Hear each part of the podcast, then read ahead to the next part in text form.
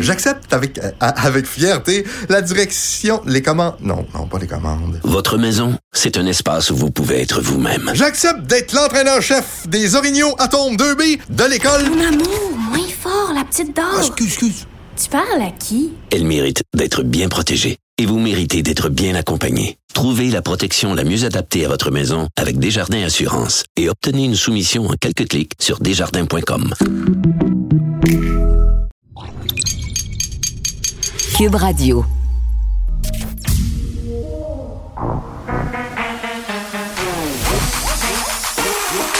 Elle a une opinion sur tous les sujets. Pour elle, toutes les questions peuvent être posées. Geneviève Peterson. Cube, Cube, Cube, Cube Radio. Bonjour tout le monde, bienvenue à l'émission. On va passer euh, deux heures et demie ensemble. Beaucoup de sujets.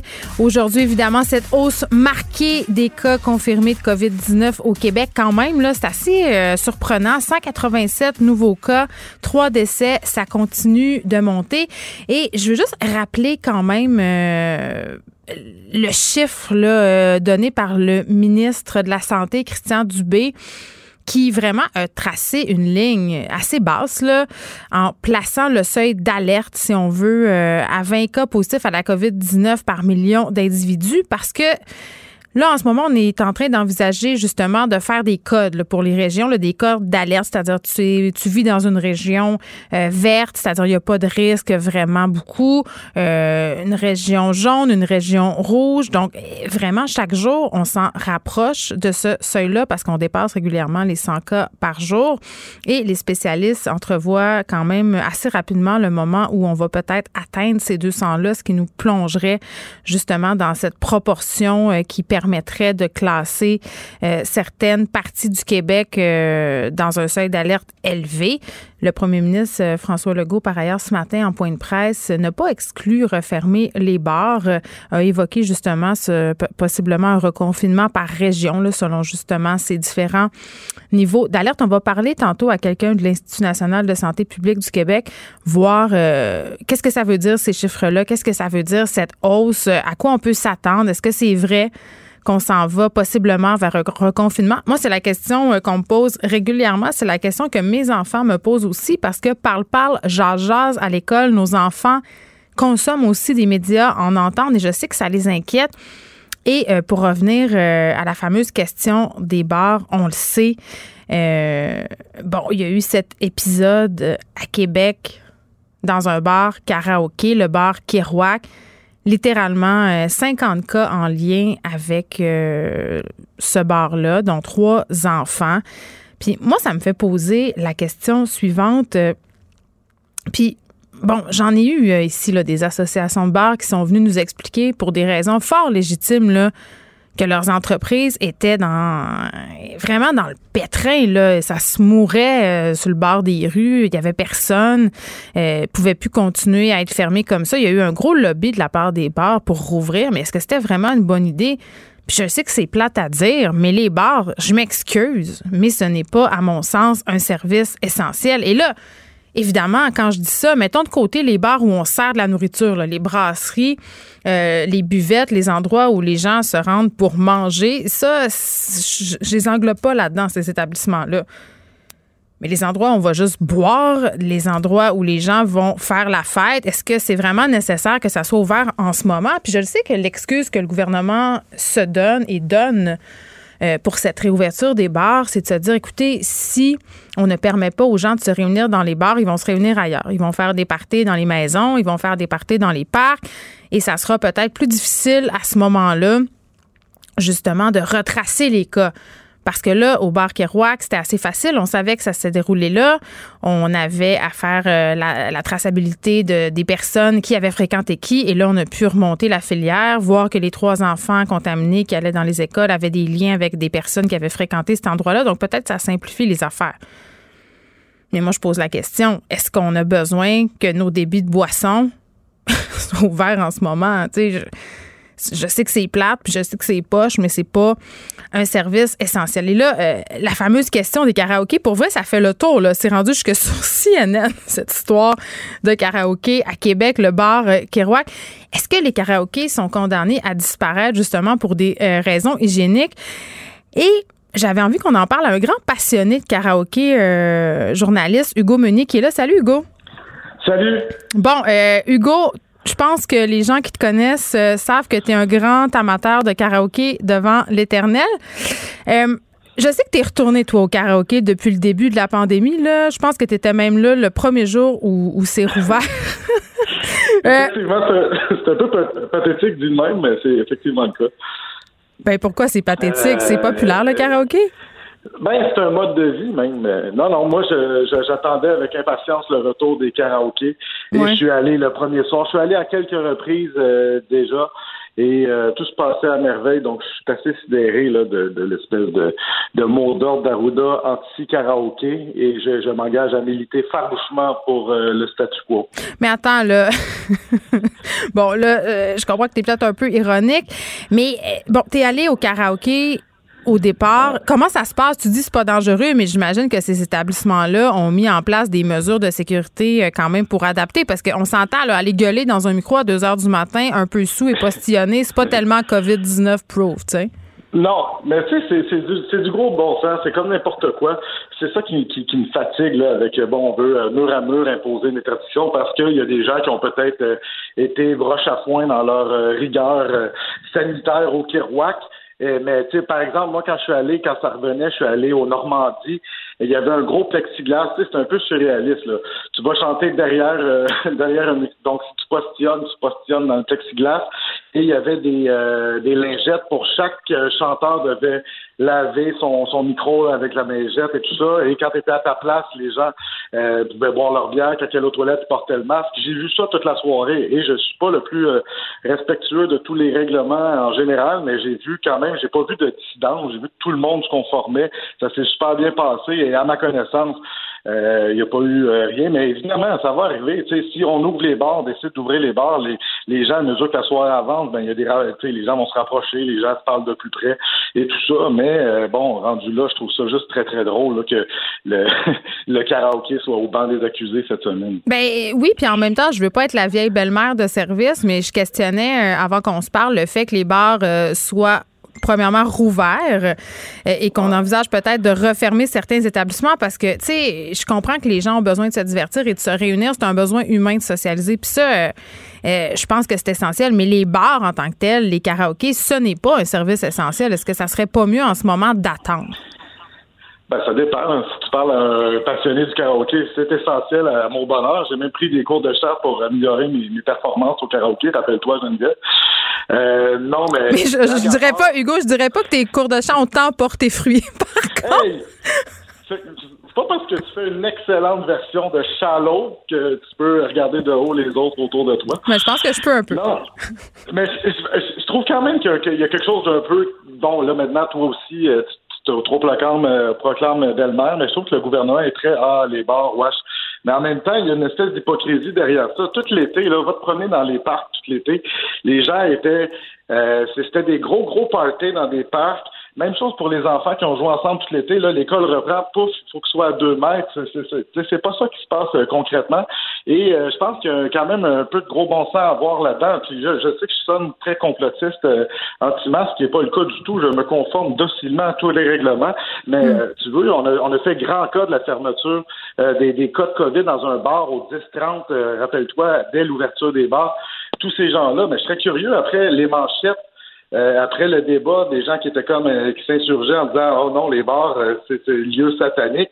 Mais est-ce qu'on a fait le suivi dans ces endroits-là? Non. Mais je suis convaincu qu'il n'y a personne qui est même allé à l'hôpital là-dedans. je parle à travers mon chapeau, mais j'ai pas l'impression que ben, c'est ça. Je trouve que tu soulèves un point intéressant par rapport au polissage des clients, OK? Parce que je sais pas là mais les personnes qui travaillent dans les bars, même les personnes qui travaillent euh, en ce moment dans les épiceries, dans les magasins, ils sont obligés en ce moment de jouer à la police. Le gouvernement leur a carrément mis entre les mains la responsabilité de faire euh, suivre les règlements à leur clientèle. Et on le sait, là, je veux dire, euh, les gens, plus la soirée avance, plus ils boivent, plus ils s'obstinent, plus ils veulent pas, plus ils veulent faire leurs affaires. C'est-tu vraiment la responsabilité du petit gars ou de la petite fille de 23 ans qui est barman, barmaid, de, de faire respecter la distanciation physique? et les règlements. à un moment donné, il faudrait mettre des amendes salées pour les clients qui refusent de se conformer. C'est pas à eux de faire la police. Là. Non, pas du tout. Tu as tellement raison. Puis aussi, tu sais, moi, j'ai tout à trouvé ce côté-là un peu de ce gouvernement-là, un peu euh, euh, vieillot sur ah, les bars, on va les ouvrir en dernier. Ça a été les, derniers de, des, je veux dire, ça, ça, a été long, long, long. Puis c'est, je trouve que c'est un mépris de, cette industrie-là. Je veux dire, les gens aiment aller dans des bars, les gens sortent. On est, euh, et, les, les, propriétaires de bars que je connais, ils l'ont eu. Euh, ça a été très, très long. Puis là, peut-être qu'ils vont encore refermer à cause de, de, de, de, de gens qui ont peut-être exagéré au Kirouac à Québec. Je trouve mm. ça chien. On devrait y aller un peu plus cas par cas avec du gros bon sens. Puis moi, je suis quand même sorti plusieurs fois. Je suis probablement une des personnes qui est sorti le plus depuis euh, euh, la fin du, depuis le déconfinement. Et je, je trouve que on devrait au contraire saluer le fait que, my God, le staff chapeau est masqué, visière, ils travaillent euh, dans le bruit. Euh, ils, font ça comme des, des, pros. Les clients, moi, ce que j'ai pas vu d'excès nulle part. Puis je trouve qu'il y a même un système de délation inter-client. Quand tu vois des gens trop proches, je vois quand même des gens aller les voir, de garde, mets ton masque, t'en vas là. Il y a ça, évidemment, il va avoir des, on va l'échapper, on est dans des débits de boissons. Mais, euh, mais d'où ma question. Est-ce que est-ce que c'est vraiment essentiel? Est-ce qu'on est-ce qu'on a besoin justement de garder ouverts celui-là? Parce que c'est comme s'exposer à du risque pour rien, tu sais. Ben oui, puis non. C'est un risque calculé. Moi, si je vais dans un bar le soir, ben ça se peut que je le pogne. Si je le pogne, je vais, je, je, je, vais dire bon, mais ben, j'ai couru après un peu, mais en même temps, on, on, est. Euh, je comprends le, le côté, c'est pas un service essentiel, mais là, ça fait déjà. Hmm. On est, ça a commencé en mars cette histoire-là. On arrive au mois d'octobre. Ils vont probablement canceller l'Halloween. Euh, ben, à un moment donné, il va falloir assumer collectivement que le risque zéro n'existe pas. Et une fois qu'on a quand même contrôlé les zones où c'était très, très à risque, comme les CHSLD, tout ça, c'est ça la priorité. Il faut faire confiance aux gens un peu. Puis si les gens ben, décident d'aller euh, chanter Bohemian Rhapsody à 6 devant la scène, ben euh, écoute, euh, tant pis pour eux s'ils pognent quelque chose. Mais est-ce qu'ils devraient avoir des amendes, ces gens-là? Ben, pour chanter Bohemian Rhapsody, certainement, parce que c'est vraiment une tonne à. Mais en général, pourquoi il y aura une amende? Parce qu'ils vont karaoké. Si les, si les karaokés sont ouverts, ils ne devraient pas.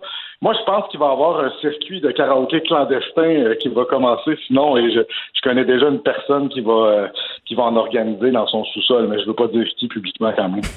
Hugo merci. Journaliste, on peut euh, d'ailleurs aller lire un texte que tu viens de publier sur Urbania. Tu as passé la journée avec des anti-masques, donc c'est assez intéressant d'aller lire ça. Merci Hugo.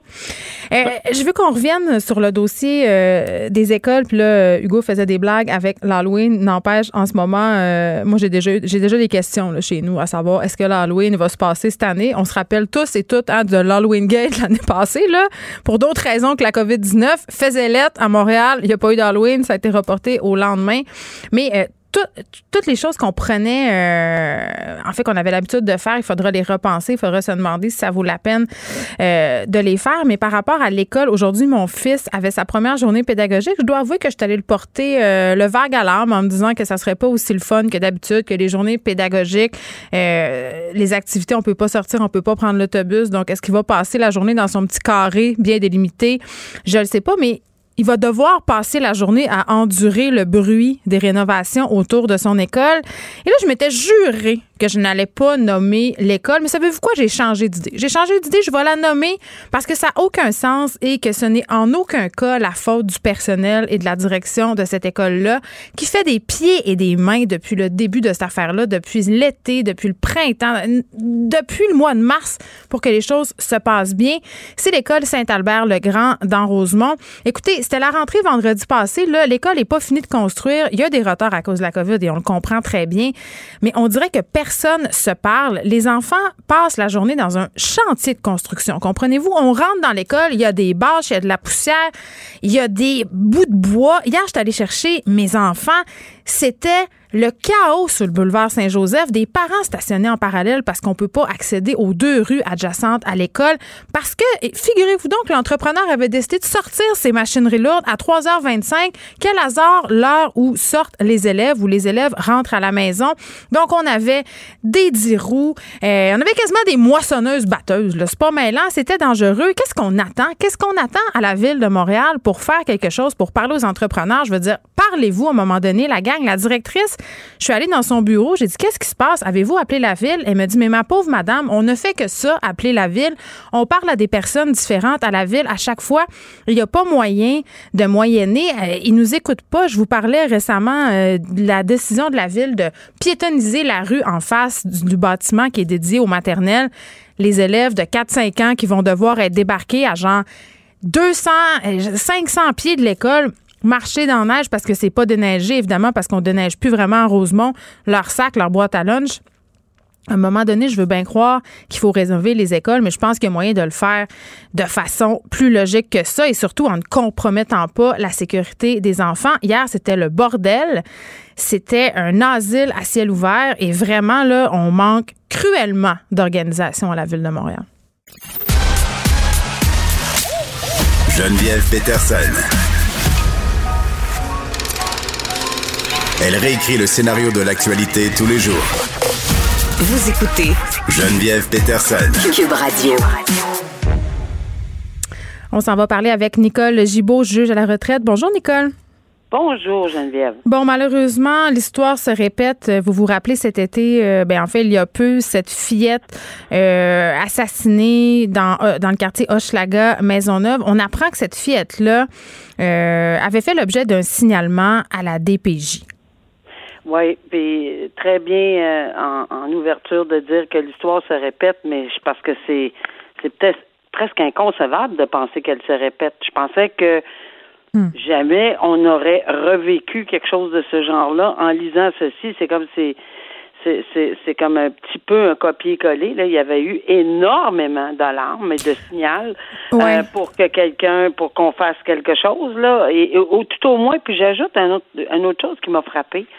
On dit que euh, bon, la mère de l'accusé, qui est la grand-mère de l'enfant finalement, là, la, fillette en question qui est décédée, elle aurait fait ce signalement-là au mois d'avril.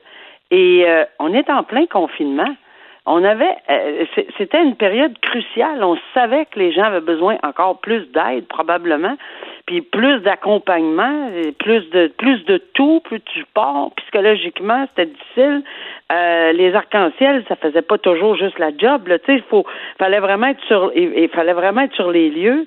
Puis là, on a, on avait, on avait un cas là. C'était Écoutez, ce qu'on lit, là, que c'est une personne, cette euh, mère-là, euh, qui, qui aurait été en psychose, de toute évidence. là. Mais juste pour qu'on fasse un petit, euh, un petit récapitulatif de ces événements-là qui ont mené à cette mort tragique qui aurait pu être évitée. Puis là, tu l'as dit, Nicole, là, on n'a pas, on a passé notre temps depuis le début de la pandémie à dire, hey, ça va exacerber les problèmes sociaux, ça va exacerber les conflits, on va en avoir des conséquences de ça. Ben la conséquence de ça ici, on en a une direct en pleine face. Là. Elle est morte cette petite fille-là, poignardée par sa mère. Elle avait six ans. Une mère Exact. qui a des problèmes de consommation majeurs, qui est réputée comme étant instable psychologiquement. Écoutez, cette mère-là avait une autre fille de 14 ans qui avait de son plein gré demandé un placement. Elle avait demandé d'être sortie de cette famille-là. Imaginez-vous ce que ça prend pour un enfant de demander enlevez-moi de, la- de la maison de mes parents. Et puis C'est inconcevable. Ben, la DPJ. inconcevable que la DPJ, puis tout le monde, là, puis là, on va le dire, là, euh, on ne faut pas avoir peur de le dire, là, et que, encore une fois, euh, à moins qu'on m'explique quelque chose qui sortirait de l'ordinaire, puis que j'ai bon, non, je comprends pas. Puis pas juste, euh, là, on a la sœur, la sœur de l'accusé, en plus, parce qu'elle a une sœur, cette femme-là qui est accusée puis qui a dit moi c'est pas ma sœur quand elle était en train de prendre puis elle confirme là alcool drogue etc Oui. quand ma sœur était comme ça et c'était plus la même personne je, je, je- je- c'est incroyable de voir cette personne là comment ça- elle était changée par contre quand elle était euh, sans ces drogues dures là ou alcool mix mixer tout ça c'était une bonne maman, mais elle aussi était. Pourquoi on fait pas un cercle à la grand-mère, la sœur, la jeune fille, puis on dit bah je suis allée, puis ça va l'air tout correct, puis la petite fille à 6 ans, euh, bon, ça Ben, elle est morte, fait qu'elle reviendra pas là, pour nous dire ce qui s'est passé. Nicole, la DPJ est allée. La DPJ s'est rendue sur les lieux, comme ça a été le cas euh, euh, pour la petite fillette de Granby, puis au lac Saint-Jean aussi. Puis ont dit, bon, il y a des failles, mais écoutez, c'est pas, on va suivre ça. Oui, mais de plus en plus, on le dit, c'est pour ça que je dis, je- je- je- on l'a, est-ce qu'on l'a rencontrée, la petite, toute seule, tranquille, en présence de personnes en qui elle avait confiance aussi. euh, c'est pas évident là, de, de rencontrer un enfant de 6 ans. Ils sont supposés être formés, là. Euh, euh, je, je veux dire, c'est inconcevable. En tout cas, de toute façon, le point là-dessus, c'est que malheureusement, est-ce que quelque chose est en j'espère que quelque chose n'est pas en train de se passer au moment où on se parle puis entre le entre, parce que en ce moment là on a on sait qu'il y a une commission on sait que c'est le bon vouloir de cette commission Laurent là. On connaît on connaît tu sais oui on a beaucoup d'espoir mais aujourd'hui c'est aujourd'hui. Au mois d'avril c'était au mois d'avril la commission siégeait c'est pas de leur faute là. C'est effectivement le fait que encore une fois on l'a échappé est-ce qu'on va, est-ce qu'on va se la poser, Nicole, la question de l'imputabilité à la DPJ? Je veux dire, le PM a parlé de rendre imputables les dirigeants des CHSLD. On pourrait faire la même chose avec les directeurs? J'espère. J'espère que l'imputabilité, j'espère qu'on va en parler, puis j'espère qu'on va être très, très, très sévère sur cette question-là parce qu'on a plus, on ne peut plus se permettre de perdre des enfants comme ça en bas, ben, toute personne, mais des petites personnes vulnérables qui sont pas capables de s'en aller sauter dans un taxi, puis s'en aller chez la grand-mère puis chez le grand-père. Bien, surtout que ça s'appelle la direction de la protection de la jeunesse. Nicole, c'est un c'est un, un organisme qui a vu le jour pour protéger les enfants et j'ai pas l'impression qu'en ce moment, du moins dans tous les cas, on les protège ces enfants-là. Ben moi, je suis certaine que si on prend euh, de façon euh, globale, là, euh, on va juste souligner qu'il y a des gens qui font très bien leur travail puis ben, qui en protègent des enfants. Mais quand on échappe un ou une, c'est trop. Là, ça fait deux en X nombre d'années, deux ans à peu près. Là. Mais puis deux, attention, là, il y a on a également soulevé les problèmes avec la petite fille. Là, on se souvient, je pense qu'elle s'appelait Rose, qui était assassinée à Québec. Là, le procès de sa mère s'en vient. Là. Hmm. Euh, est-ce que ça aussi, on aurait pu encadrer parce qu'elle avait des problèmes, la maman, de toute évidence? Et on dit, ben non, regarde, va te trouver un logement qui te parle, amène ta petite fille, là, deux ans, là, garde, on va pas te... Ouais.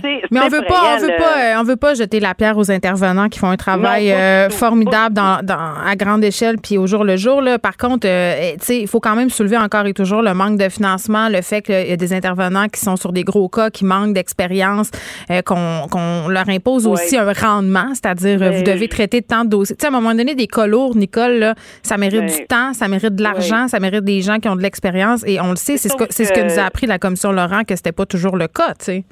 Mais Geneviève, j'ai entendu, j'ai lu plusieurs papiers là-dessus, j'ai entendu des experts euh, qui disent, ben regarde, c'est, c'est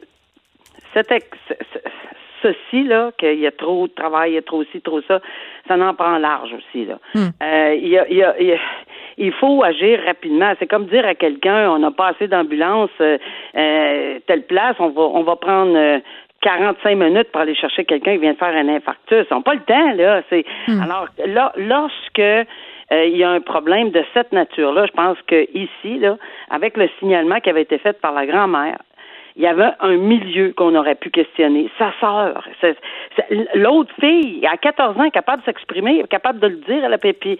Puis on entend aussi que c'était une personne, lorsque, puis c'est souvent le cas, là, qui sont très manipulateurs quand ils sont sous l'effet de la drogue, et c'est clairement. Mais elle le, dit, hein, elle a dit, la sœur euh, de l'accusé, elle a dit, ma sœur, elle peut être très manipulatrice, donc ça se peut qu'elle ait un peu endormi, entre guillemets, l'intervenant ou l'intervenante qui s'est présenté, là, qui était au dossier on peut pas se permettre d'être endormi là puis euh, je comprends l'excès de travail etc puis bravo à tous ceux et celles qui font du beau travail mais un est trop encore. Bon on se parle euh, d'une autre histoire euh, dégueulasse de pédophilie. La couronne qui demande une peine record de 18 ans de détention pour un entraîneur équestre d'à Montérégie qui a abusé sexuellement une douzaine de jeunes cavalières pendant 20 ans. Écoute Nicole ça allait loin là. Cet homme là a agressé une jeune victime. Elle avait 12 ans lui avait 45 ans vraiment, toutes des jeunes filles, toutes mineures, à l'exception d'une. Et le commis quand même ces gestes-là, souvent, euh, à, bon, à quelques reprises avec sa conjointe de l'époque, mais aussi avec d'autres adultes. Il aurait même organisé un concours de fellation entre deux adolescentes. Donc, vraiment, là, euh, c'est plate à dire, Nicole, mais c'est encore une nouvelle qui vient un peu entacher l'image des entraîneurs sportifs. Là, on a eu tout le scandale avec Team America euh, gymnastique. On a eu ici euh, l'entraîneur de ski. On dirait que ça finit plus de finir, les entraîneurs qui ont les mains longues et qui assouvissent leurs bas instincts euh, sur leurs athlètes. Oui, puis c'est un dossier qui, je, suis contente de voir que la couronne a mis vraiment la main là-dedans pour demander une sentence. Est-ce que il va est-ce qu'elle va obtenir 18 ans? Euh, en demandant une sentence de 18 ans? Peut-être. Hmm. Euh, est-ce que parce qu'il faut jamais oublier que Bertrand, puis il y a d'autres, tu sais, il faut faut faut Le penser aussi à la jurisprudence. Ouais. là. Le coach de ski là, qui a eu 12 ans, même si était là en appel, bon, il y a des choses qui vont qui ont tombé, etc. Oui, on comprend là, mais il y a eu certains principes en jurisprudence qui ont été établis sur des sentences, mais on n'est plus là.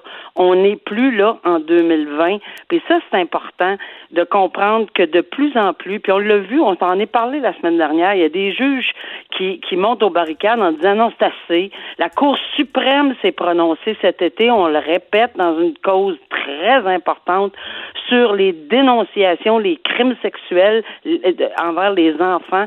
Euh, il faut vraiment euh, encadrer tout ceci puis devenir euh, euh, euh, très sérieusement sévère dans les sentences. On pourra pas changer du jour au lendemain là, cette espèce de, de, de ce qui est ancré là, dans, comme, comme modus operandi dans les sentences, mais on a des bonnes pistes. Puis les procureurs de la couronne ont très bien compris. Les avocats de la défense vont faire ce qu'ils ont à faire pour demander des peines moins sévères, puis soulever les facteurs atténuants, s'il y en a. Moi, je l'ai rarement vu une cause aussi euh, grave que c'est. Ben, je- toutes les causes sont graves. Il faut, faire- faut faire très attention. Mais c'est le côté systémique. C'est le côté systémique, euh, sa façon quasiment, euh, euh, pas chirurgicale, mais tu sais, euh, justement systématique de, de, de s'attaquer aux élèves qui lui étaient confiés. Ça, ça rend la chose encore. Euh, tu- parles de circonstances atténuantes, là, ça en est. là. Oui, puis, puis j'ajoute, là, on s'entend que vous avez des enfants, tout le monde, c'est plusieurs ceux qui sont à l'écoute. Quand ces enfants-là sont remis dans un milieu où ils sont contents d'aller, puis ils veulent performer en ski, en équitation, ça coûte cher, là. C'est pas des milieux faciles, tu sais. Et puis là, on fait confiance. Vous remettez, c'est ça le bris de confiance, c'est ça le- le- ce qui est ce qui est un facteur très aggravant lorsqu'on rend une sentence, c'est que c'est c'est une personne qui était en autorité. Ouais. Le parent dit prends la responsabilité de mon enfant, puis fais-lui faire des choses. C'est jamais sexuel, fais-lui faire des, des du sport, il a besoin. Oui, t'es une figure, t'es un modèle. C'est un modèle, puis c'est des concours, pas des caisses et en- euh, de- à cheval, des concours de fellation. Faut C'est inimaginable de penser qu'un être humain euh, est allé jusque-là. Malheureusement, on a entendu des témoignages euh, euh, dans ce dossier-là, puis je comprends sa fille qui, qui, qui, qui a témoigné en faveur de son père, puis il disait que c'était un milieu comme ça. C'est pas une excuse, ça. Mais oui, C'est- un milieu où on c'est- fait des c'est- concours de fellation, excusez. ben, qu'il aime les femmes, puis que c'était Les un femmes, milieu, c'est on parle d'enfants de ben 12 ouais, ans. ben, 12 ans. Exactement. 12 ans, je regrette, là, mais il faut euh, effectivement comprendre que c'est un enfant, c'est une mineure, puis on, euh, c'est pas des ajustements acceptables du tout. Il y a un truc euh, très, très tabou dont on parle peu et il y en est question beaucoup depuis quelques années, euh, notamment euh, dans tous les scandales qu'on a eus là, sur la relation euh, entraîneur et athlète.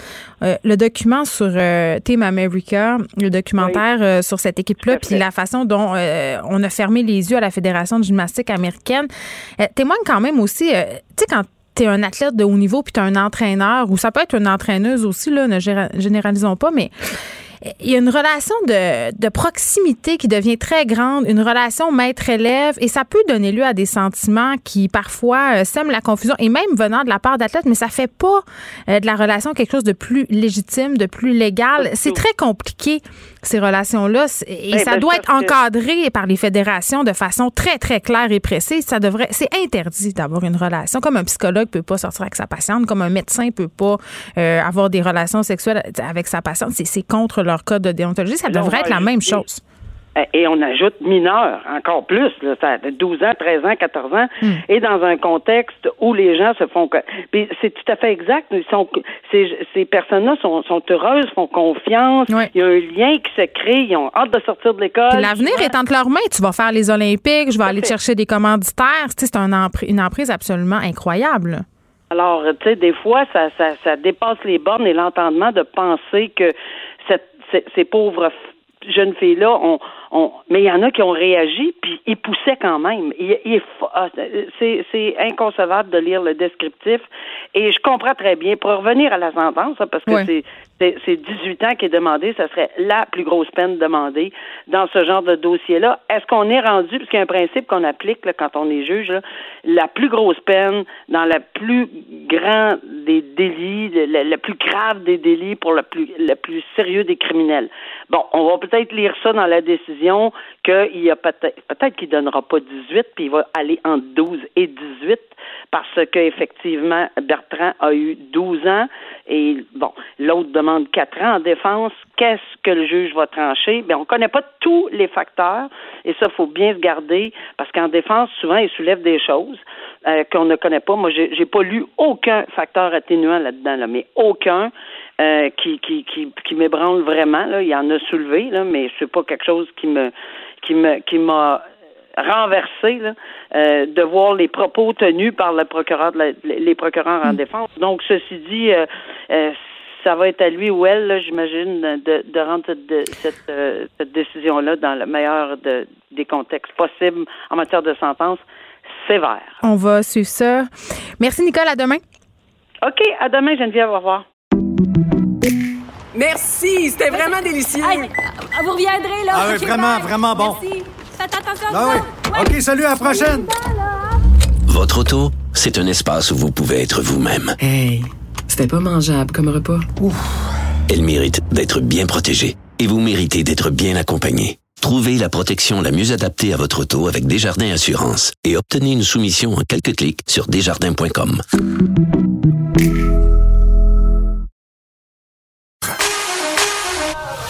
Pour elle, une question sans réponse n'est pas une réponse. Geneviève Peterson. Cube Radio. Bon, euh, on l'a dit, là, euh, il y a une hausse quand même assez marquée des cas confirmés de COVID-19. Par contre, c'est pas euh, dans toutes les régions où on a des cas. Il y a des régions qui sont davantage touchées que d'autres, un peu comme depuis le début de la pandémie. Et pour baisser la tension dans ces régions où justement euh, la COVID est moins présente, le gouvernement Legault se prépare à annoncer la mise sur pied d'un système de niveau d'alerte permettant de classer dans quatre groupes, si on veut, les régions du Québec avec des étiquettes le rouge, euh, vert, jaune et bleu. Je parle de tout ça avec Gaston Dessert, qui est médecin épidémiologiste à l'Institut national de santé publique du Québec. Monsieur Dessert, bonjour. Bonjour. Bon, euh, codifier euh, les régions du Québec, j'ai l'impression euh, qu'on ce système-là, -là, c'est le même système qu'on utilisait au primaire pour nous dire si on avait été gentil la- pendant la journée. Moi, j'avais souvent des rouges ou des bleus. Donc, je- directement, je vous le dis, mais est-ce que c'est une bonne idée? Ouais, en fait, je pense que c'est des outils d'aide à la décision. Je pense que vous avez bien euh, situé la, la, la problématique. Ouais. C'est que, évidemment, euh, ce qui se passe, par exemple, euh, en Montérégie, euh, si on met un remède qui s'applique à la grandeur de la province, alors qu'il n'y a pas de cas au lac Saint-Jean, en Gaspésie, ben, pour ces régions-là, c'est probablement une, une imposition de règles qui sont inutiles à ce moment-là. Donc, d'essayer de, de, de regarder comment on peut euh, je dirais, gérer, entre guillemets, euh, la- la- ce qui se passe en termes de COVID en étant euh, capable de mettre des, des mesures qui soient ciblées sur les régions où il y a des problèmes et en, entre guillemets, laissant tranquilles les autres régions. L'idée est bonne. Maintenant, c'est, c'est, je pense que ces couleurs-là, c'est pour aider effectivement le gouvernement à, à dire comment on réagit avec ça. Ça sera, je penserais pas que ça va devenir une règle absolue, là, que si tu passes de jaune à, à, à- en fait, de vert à jaune, euh, il, il y a quelque chose qui est automatiquement tombe en place. Mais c'est certainement euh, ça basé sur euh, donc des données épidémiologiques. Euh, Est-ce qu'on a un taux euh, de 20 par million? Est-ce qu'on a un taux de 40 par million, de 60 par million? C'est sûr qu'il n'y a rien de magique avec un chiffre, mais ça nous aide à dire à Ben- tel moment, là, il faut penser à d'autres choses. Parlons-en euh, de cette ligne-là qui a été tracée euh, par Christian Dubé, le ministre de la Santé et des Services sociaux. Bon, lui, il parlait euh, d'un seuil d'alerte à 20 cas positifs à la COVID-19 par million d'individus. Et là, chaque jour, j'ai l'impression qu'on s'en rapproche un peu plus. On dépasse régulièrement les 100 cas par jour. Est-ce que, euh, d'après vous, ça va venir assez vite, ce seuil-là d'alerte euh, qui serait préoccupante, entre guillemets?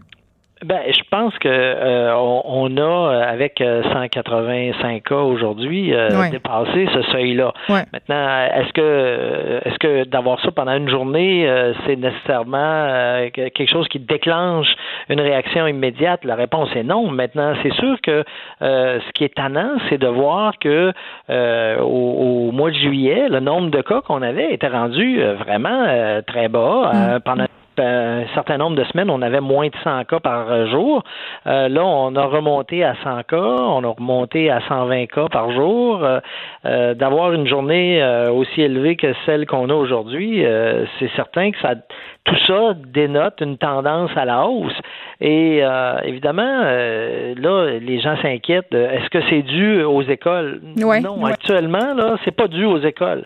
Euh, à cause de cette circulation-là qu'il y a dans la population, il y a certains enfants, certains membres du personnel qui se font infecter à l'extérieur, qui arrivent à l'école, qui là, on leur trouve qu'ils sont malades, puis on leur dit bon, vous allez devoir vous retirer. Les autres élèves avec vous, vous allez devoir vous retirer. Mais c'est pas les chiffres actuels sont pas dus à de la transmission intrascolaire. Donc, euh, c'est sûr que la rentrée à l'école, c'est un gros mouvement de population. Donc, c'est sûr qu'on doit regarder ça attentivement. Tout à coup, il y a beaucoup de monde dans la marmite aux microbes. Exactement. Mais, mais actuellement, les chiffres qu'on voit monter là, graduellement déjà depuis euh, quelques semaines, c'est pas dû à ce qui se passe dans les écoles. Euh, c'est sûr que les écoles, si jamais ça se met à, aller pas bien, là, ça va accélérer une mm. tendance. Mais je pense qu'on voit actuellement une augmentation du nombre de cas et, et, ça, euh, je pense que c'est vraiment quelque chose de préoccupant. Ben c'est pas les écoles peut-être, mais est-ce qu'on peut parler du relâchement? Euh, dont nous jasait le premier ministre ces derniers jours, là, c'est-à-dire, puis c'est un sujet quand même qui revient sans arrêt dans l'actualité. Je pense que tout le monde cet été, on a eu l'impression qu'on avait droit à une espèce de répit, une trêve, on s'est relâché, et là, on est un peu en train de payer pour ça finalement. Euh, d'une part, euh, possiblement, euh, je pense que la question du relâchement, elle est observée et je pense que mm. ça, ça, joue. L'autre chose auquel il faut penser, c'est que les virus respiratoires, généralement, durant la saison euh, estivale, là, euh, ils, ont moins de facilité à se transmettre. Hein, si on regarde durant l'été, quand on cherche le virus de la grippe, on va en trouver un peu, mais presque pas. Par contre, dès que l'automne commence, hmm. là, on va voir ce virus-là reprendre de l'élan, et c'est la même chose pour plusieurs euh, virus respiratoires qui, durant les saisons, les saisons froides, ont des conditions environnementales et du comportement de la population, parce qu'on rentre dedans, on est plus nombreux les uns avec les autres, euh, etc. Tout ça joue pour faire que la transmission s'accélère durant la saison froide. Euh, actuellement, euh, on est peut-être un peu de bonheur pour parler de l'effet saisonnier, parce qu'encore mm. une fois, c'est un virus qu'on connaît à peu près pas. Là. Ça, ça fait, on n'a pas encore un an d'expérience avec ce virus-là pour euh, le savoir, mais c'est clair que cette remontée-là, actuellement, elle est préoccupante, d'autant plus qu'on va bientôt rentrer dans la saison froide, où on peut penser que ce qui pouvait être suffisant cet été en termes de de, se tenir un peu loin des hmm. gens, mais pas nécessairement aussi loin que ce qui est recommandé. Euh, ben, évidemment, euh, si les conditions deviennent encore plus favorables au virus, là, euh, la transmission risque de reprendre. Ben oui, puis je trouve ça excessivement intéressant cet aspect-là, M. Dessert, parce que bon, on pense au bar, on pense au restaurant, on pense au gym, on pense aussi aux mesures de distanciation, c'est-à-dire le fameux 2 mètres qui est devenu 1 mètre 50, puis finalement 1 mètre dans les écoles. on a, décidé de rouvrir bien des choses de changer la donne. Eh, c'est clair qu'au gouvernement, on est soucieux de donner l'impression qu'on ne va pas freiner l'économie et qu'on écoute les gens. Je pense entre autres au volte-face récent euh, qu'a fait le premier ministre par rapport au programme de sport-études, les activités parascolaires. les gens ont chialé, ont fait des pétitions. Tu sais, moi, je regarde ça aller de l'extérieur, puis je me dis, j'ai l'impression qu'en ce moment, on fait plus de la politique que de la santé publique, parce que, euh, dans vos yeux, à vous, là, un homme qui travaillait en santé publique, euh, est-ce que c'était bien nécessaire de rouvrir tous ces endroits-là, en dehors des raisons économiques, là, si on pense seulement au virus?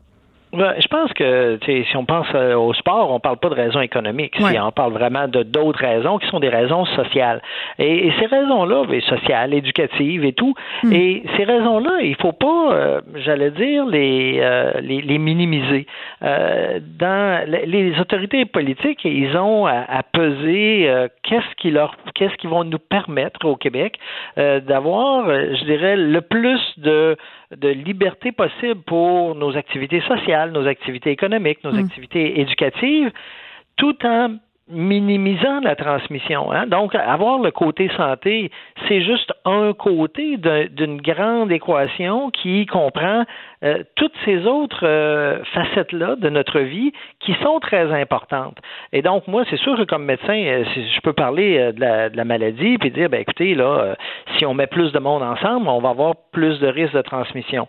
Ben oui plus de risques de transmission, euh, c'est certainement pas ce qu'on veut, mais en même temps, il faut voir qu'est-ce qu'on perd de l'autre côté, puis ce qu'on perd de l'autre côté, si on serre la vis comme on l'a fait au printemps, où là, on a confiné tout le monde, euh, là, ça devient extrêmement douloureux pour l'ensemble de la société à, tout égard. Là. Et donc, je pense que le, je dirais, le jugement que doivent euh, exercer les autorités hmm. gouvernementales est, compliqué et, et il va probablement s'ajuster en fonction justement de l'épidémiologie. Euh, est-ce que ça, ça démarre d'une façon qui devient tellement forte que là, euh, bon, euh, quelles que soient nos, nos récriminations en termes de sport, ça, devient intenable? Mais ben, ça, évidemment, ça sera au gouvernement à, à, porter ce jugement-là. Mais, mais je pense qu'il faut faire attention parce qu'on a l'impression que la science, c'est juste les cas malades. Non, la, science éducative, c'est une science aussi, puis c'est très important. La santé physique, de pouvoir faire du sport, c'est important. Et, et, évidemment, la santé économique, c'est très important aussi, puis ça a beaucoup de répercussions oui, mais Monsieur Dessert, euh, pour les sports, je, je, vous entends bien là. Euh, mhm. Puis je pense que c'est vraiment très important qu'on pense à la santé aussi psychologique des adolescents, des enfants. Ça, c'est une chose. Mais là, euh, qu'on se parle des karaokés ou des bars en général, oui, c'est un, un, pas important de notre économie. Puis je comprends là que c'est terrible pour les tenanciers, pour les employés, si on venait à refermer. Mais quand même, comme médecin d'un strict point de vue épidémiologique, est-ce que ces endroits-là sont bien nécessaires en ce moment? on parlait de services essentiels un débit de boisson. Raison, hein? Je pense que vous avez raison. Quand on parle de qu'est-ce qui est essentiel, euh, c'est sûr que le karaoké, là, euh, c'est en bas de la liste. Hein? Euh, les bars, c'est pas très haut dans la liste non plus. Maintenant, il faut voir que l'exemple de ce qui s'est produit à Québec ou ce qui s'est produit cet été à, à Montréal, je dirais quand on tient compte de combien de bars sont en opération actuellement, ça reste l'exception qui a eu je dirais, des, dérapages comme ce qu'on a pu voir dans les derniers jours. Euh, évidemment, euh, la décision de, de, dire, OK, il n'y a plus de bars, on ferme les bars, bien évidemment, ça a des conséquences. Là. Puis ça, c'est clair que si la transmission dans les bars devient furieuse, le gouvernement n'aura pas le choix.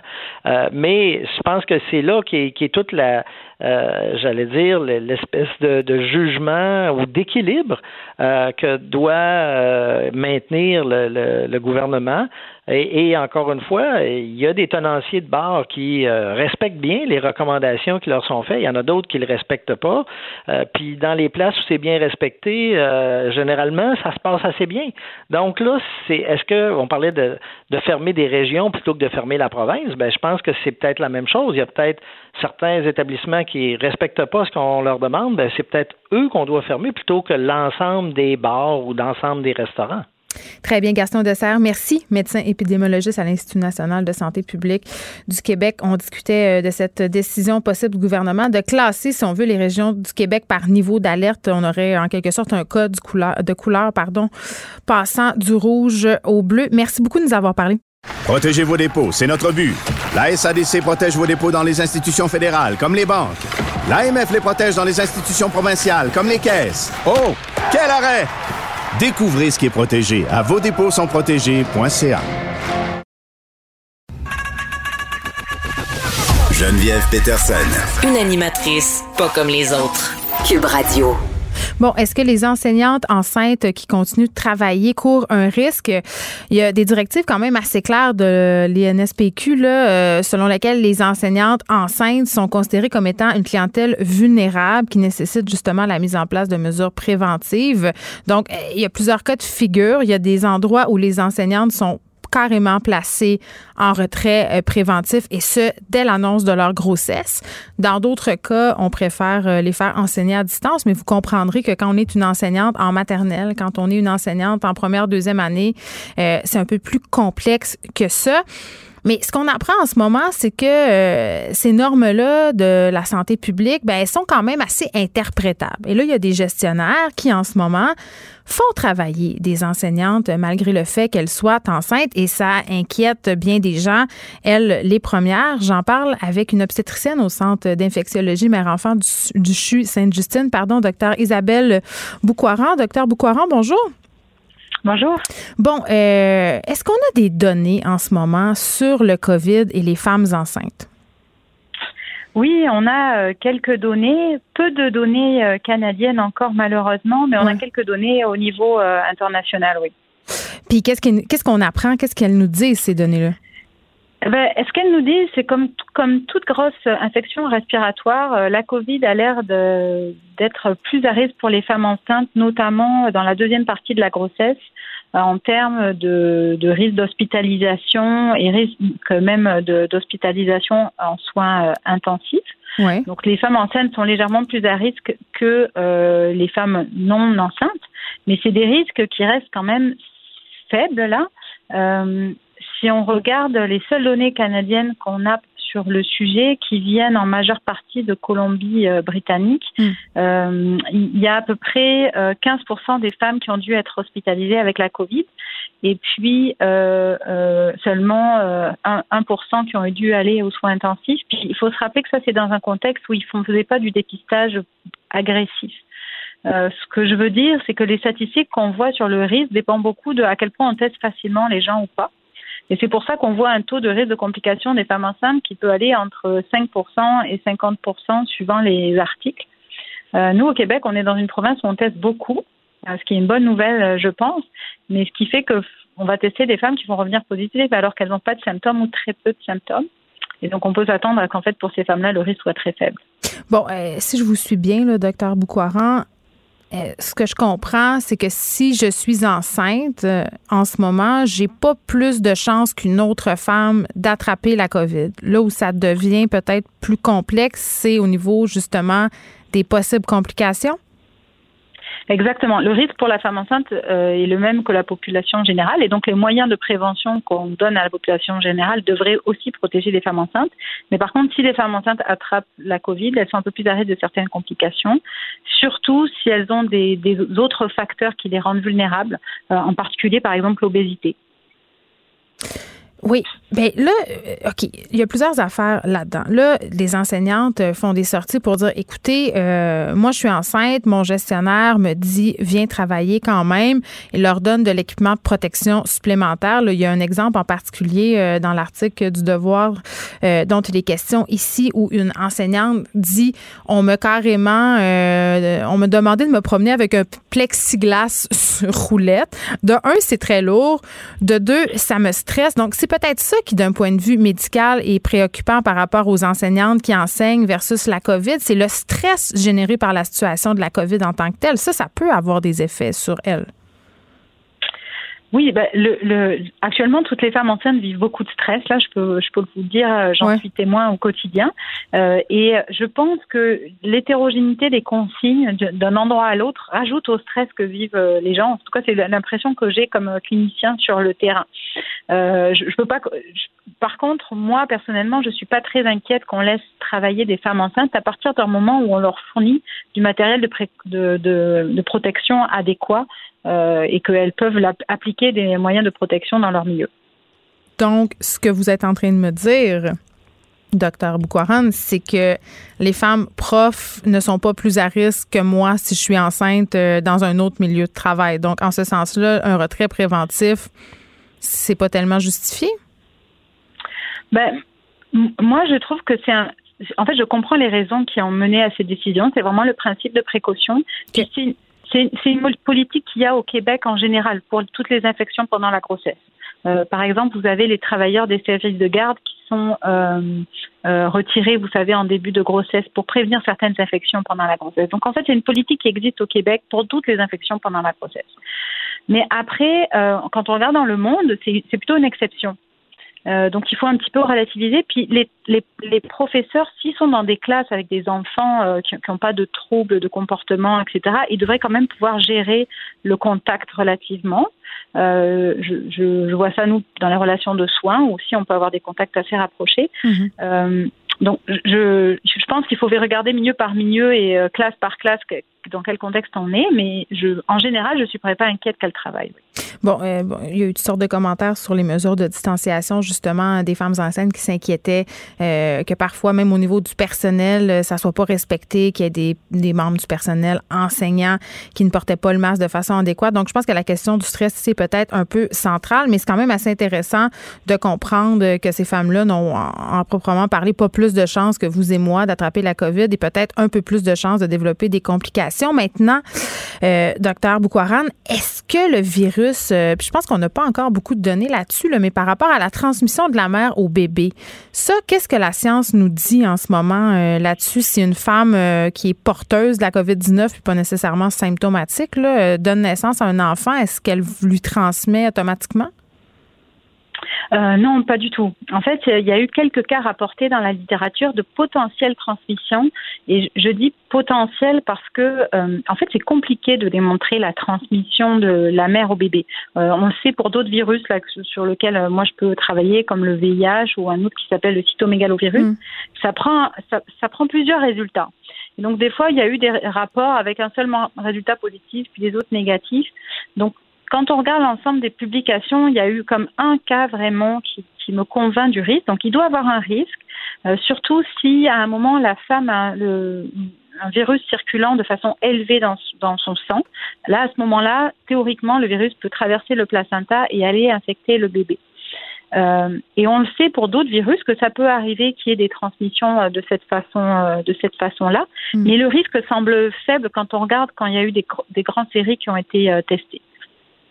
Docteur Isabelle Boukwaran, merci, obstétricienne au Centre d'infectiologie mère-enfant du CHU Saint-Justine. On se demandait si les enseignantes enceintes qui continuent de travailler malgré la situation que l'on connaît, cette épidémie de COVID-19 court un risque. Et vraiment, euh, ce qu'on comprend, c'est que ces enseignantes-là euh, sont plus à risque de développer des complications, quoique, euh, selon les chiffres des études, ça dépend du lieu, ça dépend du mode de transmission. Bref, euh, je pense qu'en ce moment, il y a plus de beurre que de mal, même si on comprend très bien les raisons euh, qui poussent ces enseignantes-là à demander un retrait préventif parce que malgré tout, au Québec, il euh, faut savoir, là, puis elle l'a bien souligné, le docteur Boukwaran, euh, ce n'est pas seulement quand on a de la COVID-19 que certaines travailleuses du milieu de l'éducation, des éducatrices en garderie, des éducatrices en service de garde qui demandent des retraits préventifs. On l'a pour la rougeole, on l'a pour la rubéole quand ces femmes-là sont enceintes et qui ne sont pas immunisées, doivent quand même être retirées de leur travail.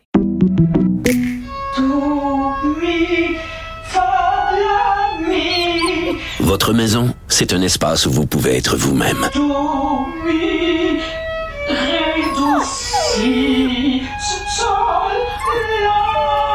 Elle mérite d'être bien protégée et vous méritez d'être bien accompagnée. Trouvez la protection la mieux adaptée à votre maison avec Desjardins Assurance et obtenez une soumission en quelques clics sur desjardins.com.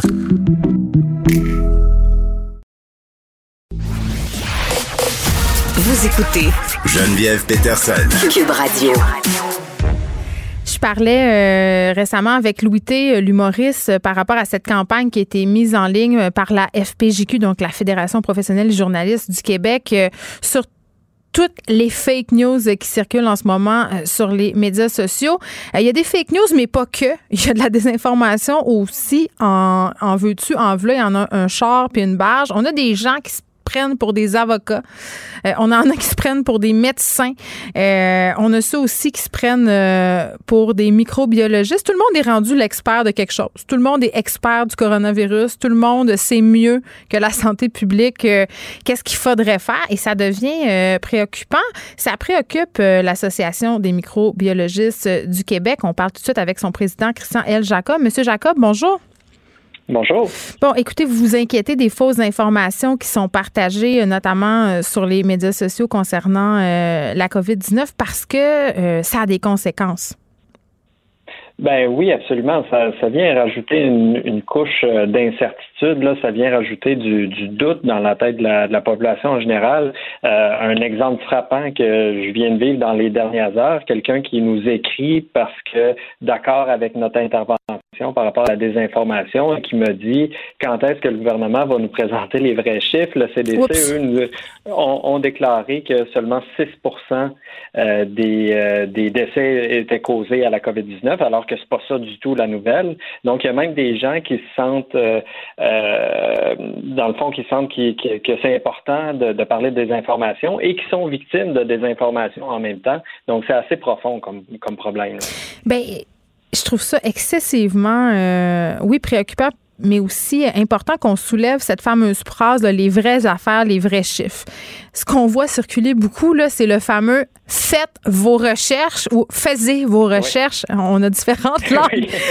qui circulent en ce moment sur euh, les médias sociaux.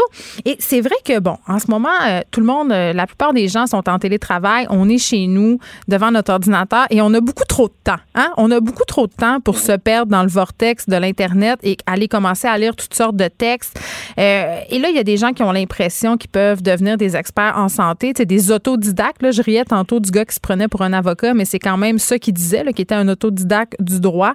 Euh, Est-ce vrai qu'on peut devenir un expert en santé en faisant des recherches sur Internet? Beaucoup de recherches. Ben, c'est possible. Est-ce que c'est euh, est-ce que c'est possible qu'on qu'on s'y perde aussi? Ben oui, absolument. Et c'est très, très facile. Euh, c'est un phénomène qui est, qui est assez bien décrit, là. Euh, c'est très, très facile de penser qu'on est expert aussi dans un domaine euh, en connaissant juste une petite partie de, de, des concepts qui sont importants dans ce domaine-là. dans le fond, moins qu'on en sait, moins qu'on a conscience de ce qu'on ne sait pas. Euh, vous savez, moi, j'ai passé trois ans en biologie médicale, trois ans en microbiologie. J'ai travaillé sur des, des, vaccins, des antibiotiques. J'ai fait de la recherche clinique. Maintenant, je travaille en microbiologie environnementale. Puis, je suis encore plein de doutes par rapport à, à mes connaissances, à, à ma façon d'interpréter les choses. Je suis tout le temps en train d'essayer de, de, de, chercher des, des, nouvelles choses, de m'assurer que ma façon de comprendre les, les, concepts aussi sont les bons. Mm. Euh, donc, quand je vois quelqu'un avec plein de certitudes, comme on le voit dans des vidéos qui sont partagées, là, vraiment, ça me lève un, un drapeau rouge. Puis ce que ça fait, en, en fait, que, que, que qu'on vienne mettre ce doute-là dans la population en général, c'est que ça vient discréditer la science, ça discrédite dans certains cas la profession de microbiologiste, mm. puis on s'éloigne aussi de, de, de, vrais débats pertinents euh, sur ces sujets-là qui, euh, qui, qui seraient importants à voir dans l'espace public, puis qu'on a moins parce que les médias sociaux, les médias traditionnels sont, sont, sont submergés par des théories euh, souvent farfelues. Oui. Je me fais un peu l'avocat euh, du diable, M. Jacob. Bon, est-ce que vous n'avez pas l'impression qu'en ce moment, si ces théories-là, euh, les gens y adhèrent autant, en fait, euh, est-ce que c'est parce que justement euh, les médias parfois ont mis au jour justement des liens assez douteux entre les compagnies pharmaceutiques, les médecins? Souvent, il y a des choses un peu qui sonnent très conflits d'intérêts qui ont été amenés sur la place publique et ça a mené une espèce de méfiance du public envers les scientifiques qui seraient, entre guillemets, à la solde des gouvernements et à la solde des compagnies pharmaceutiques. Est-ce que ça se peut que ça ait joué là-dedans, dans cette espèce de, euh, méfiance qui est très, très quand même partagée. Là? Il y a beaucoup de gens dans la population qui sont sceptiques par rapport à l'information qui circule qui, et qui vient du gouvernement et des scientifiques de la santé publique. Ben, c'est sûr que les complots existent. Euh, il y a des personnes qui, qui ont peu de scrupules dans toutes les professions. Euh, ça, de, de, d'être, d'être un microbiologiste qui a X nombre de crédits en microbiologie ne vient pas nous, nous euh, faire en sorte qu'on est, on est plus blanc que blanc. Mm-hmm. par contre, là où nous, on, on veut ouvrir une, une, discussion, en fait, continuer la discussion, entre autres, avec le, le, le, le bureau des, des professions, c'est que si parce qu'actuellement, la, la, la, profession, là je parle des microbiologistes en particulier, oui. là, mais la profession de microbiologiste n'est pas encadrée. Donc l'association, on n'est pas un ordre, l'association a peu de moyens euh, pour venir corriger le tir, parce qu'un un microbiologiste, ou en fait un membre d'un ordre, euh, parce que nos règlements se, se, se, sont, sont, sont, très très proches de ceux des, des ordres professionnels, sauf que c'est pas réglementaire, mais je vais prendre l'exemple d'un ordre. Quand on fait partie d'un ordre, quand on signe un rapport, quand on émet une opinion, on est on, se doit d'être capable de soutenir ça par une expérience, par la scolarité qu'on a en arrière de nous. On peut pas juste dire quelque chose sans, avoir une expérience, d'avoir la connaissance qui est liée à cette chose-là. Donc, de, d'encadrer la profession de la microbiologie serait un des moyens de pouvoir se donner des outils en tant que société pour pouvoir euh, avoir des, des, personnes qui sont mieux contrôlées, mieux encadrées, de qui on, au moins qui sont redevables quand, quand ils nous parlent. Euh, parce qu'actuellement, c'est aucunement le cas. N'importe qui peut se dire microbiologiste. Bon, euh, Monsieur Jacob, vous avez dit quelque chose que je trouve euh, intéressant. J'aimerais essayer de revenir sur la compréhension des choses. Évidemment, quand on lit beaucoup euh, d'articles sur Internet, quand on consulte des études, vous savez, les fameuses études qu'on aime citer à tort et à travers et euh, auxquelles on peut faire dire tout et son contraire, ça, ça fait partie de la formation scientifique que vous avez, je crois, de pouvoir décortiquer, un, la méthodologie de ces études-là et deux, les chiffres qui en émanent. Et ça, euh, c'est une compétence qui n'est pas donnée à tout le monde et c'est une compétence qui peut nous amener à tirer des conclusions qui sont soit vraies ou soit fausses. Exactement. Et c'est un c'est un, un, truc qui est extrêmement complexe. Dans le fond, c'est, c'est, c'est probablement la chose la, la, la plus difficile euh, dans, le, dans le parcours là, pour devenir un scientifique, c'est de comprendre, d'interpréter les données scientifiques. Il euh, faut comprendre aussi qu'un seul article, ça veut pas dire grand-chose. Ça pèse pas très très fort dans la balance. Euh, là, depuis le début de la pandémie, souvent, on va donner beaucoup d'importance à un article quand il sort parce qu'on a peu de données dans ce domaine-là. Euh, mais généralement, la science fonctionne pas comme ça. C'est qu'on va on va on va tenter de prouver euh, une approche, on va suggérer que les conclusions euh, euh, de notre article, ben on reflète la réalité. Ensuite, ça va être testé de différentes façons par différentes équipes. Puis au-delà de quelques mois, quelques années, ben là, on va avoir plusieurs articles desquels on va pouvoir dégager une conclusion plus ou moins claire sur le qui, qui va devenir un paradigme, si vous voulez. donc c'est pas c'est pas aussi facile que de sortir un titre, de lire l'introduction puis de dire ah ben un article d'une équipe allemande qui démontre que.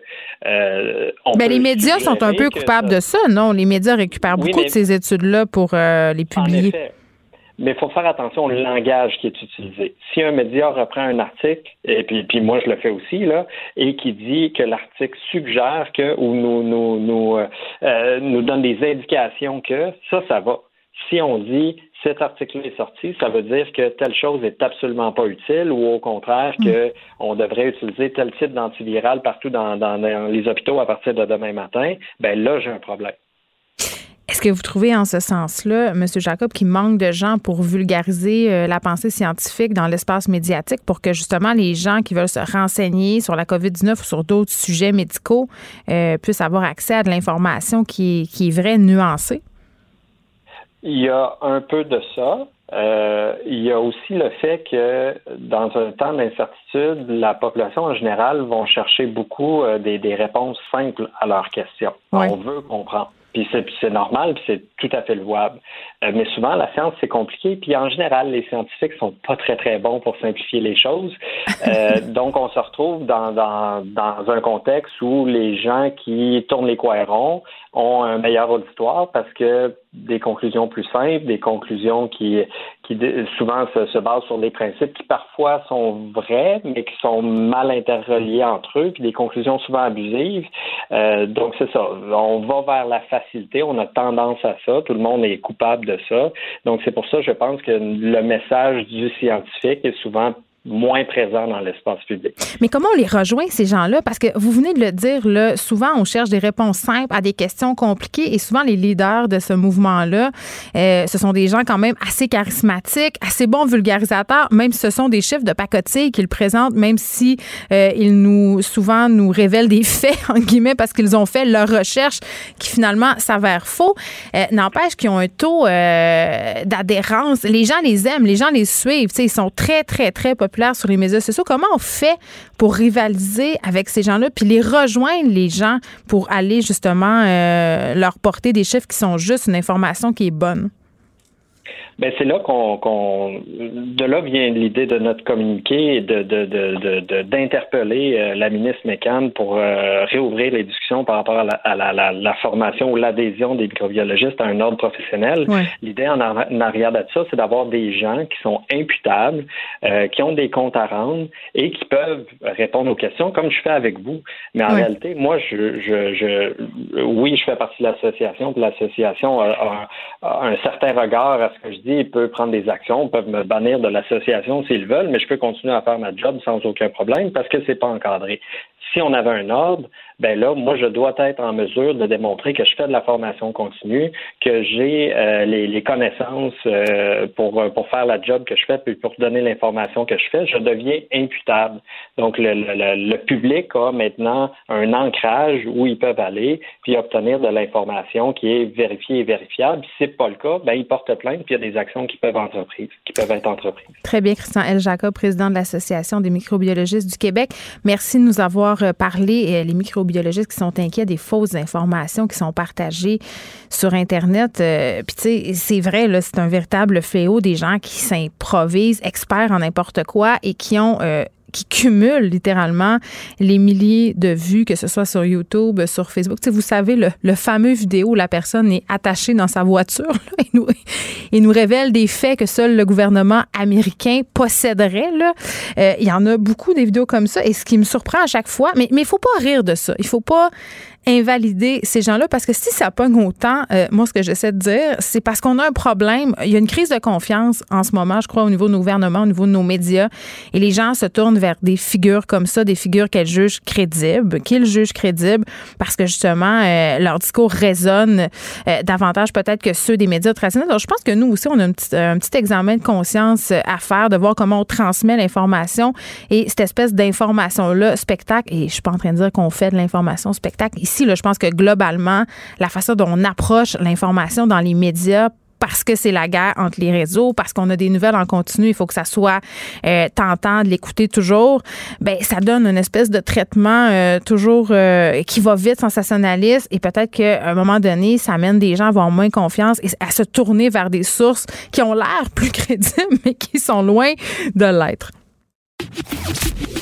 Le, le commentaire de Varda Étienne, une vision pas comme les autres. Varda, comment vas-tu? Ça va très bien, toi, Geneviève? Ça va bien. Écoute, euh, c'est ton sujet aujourd'hui quand même. euh, je suis contente que tu en parles parce que c'est un peu tabou. C'est une question qu'on va se poser. Est-ce qu'une personne noire qui fréquente une personne blanche euh, peut moins se prononcer sur la culture et les enjeux touchant aux communautés noires? Puis pourquoi je trouve ça intéressant que tu me parles de ça? C'est parce que j'ai l'impression que toi, tu es un peu victime de ça souvent.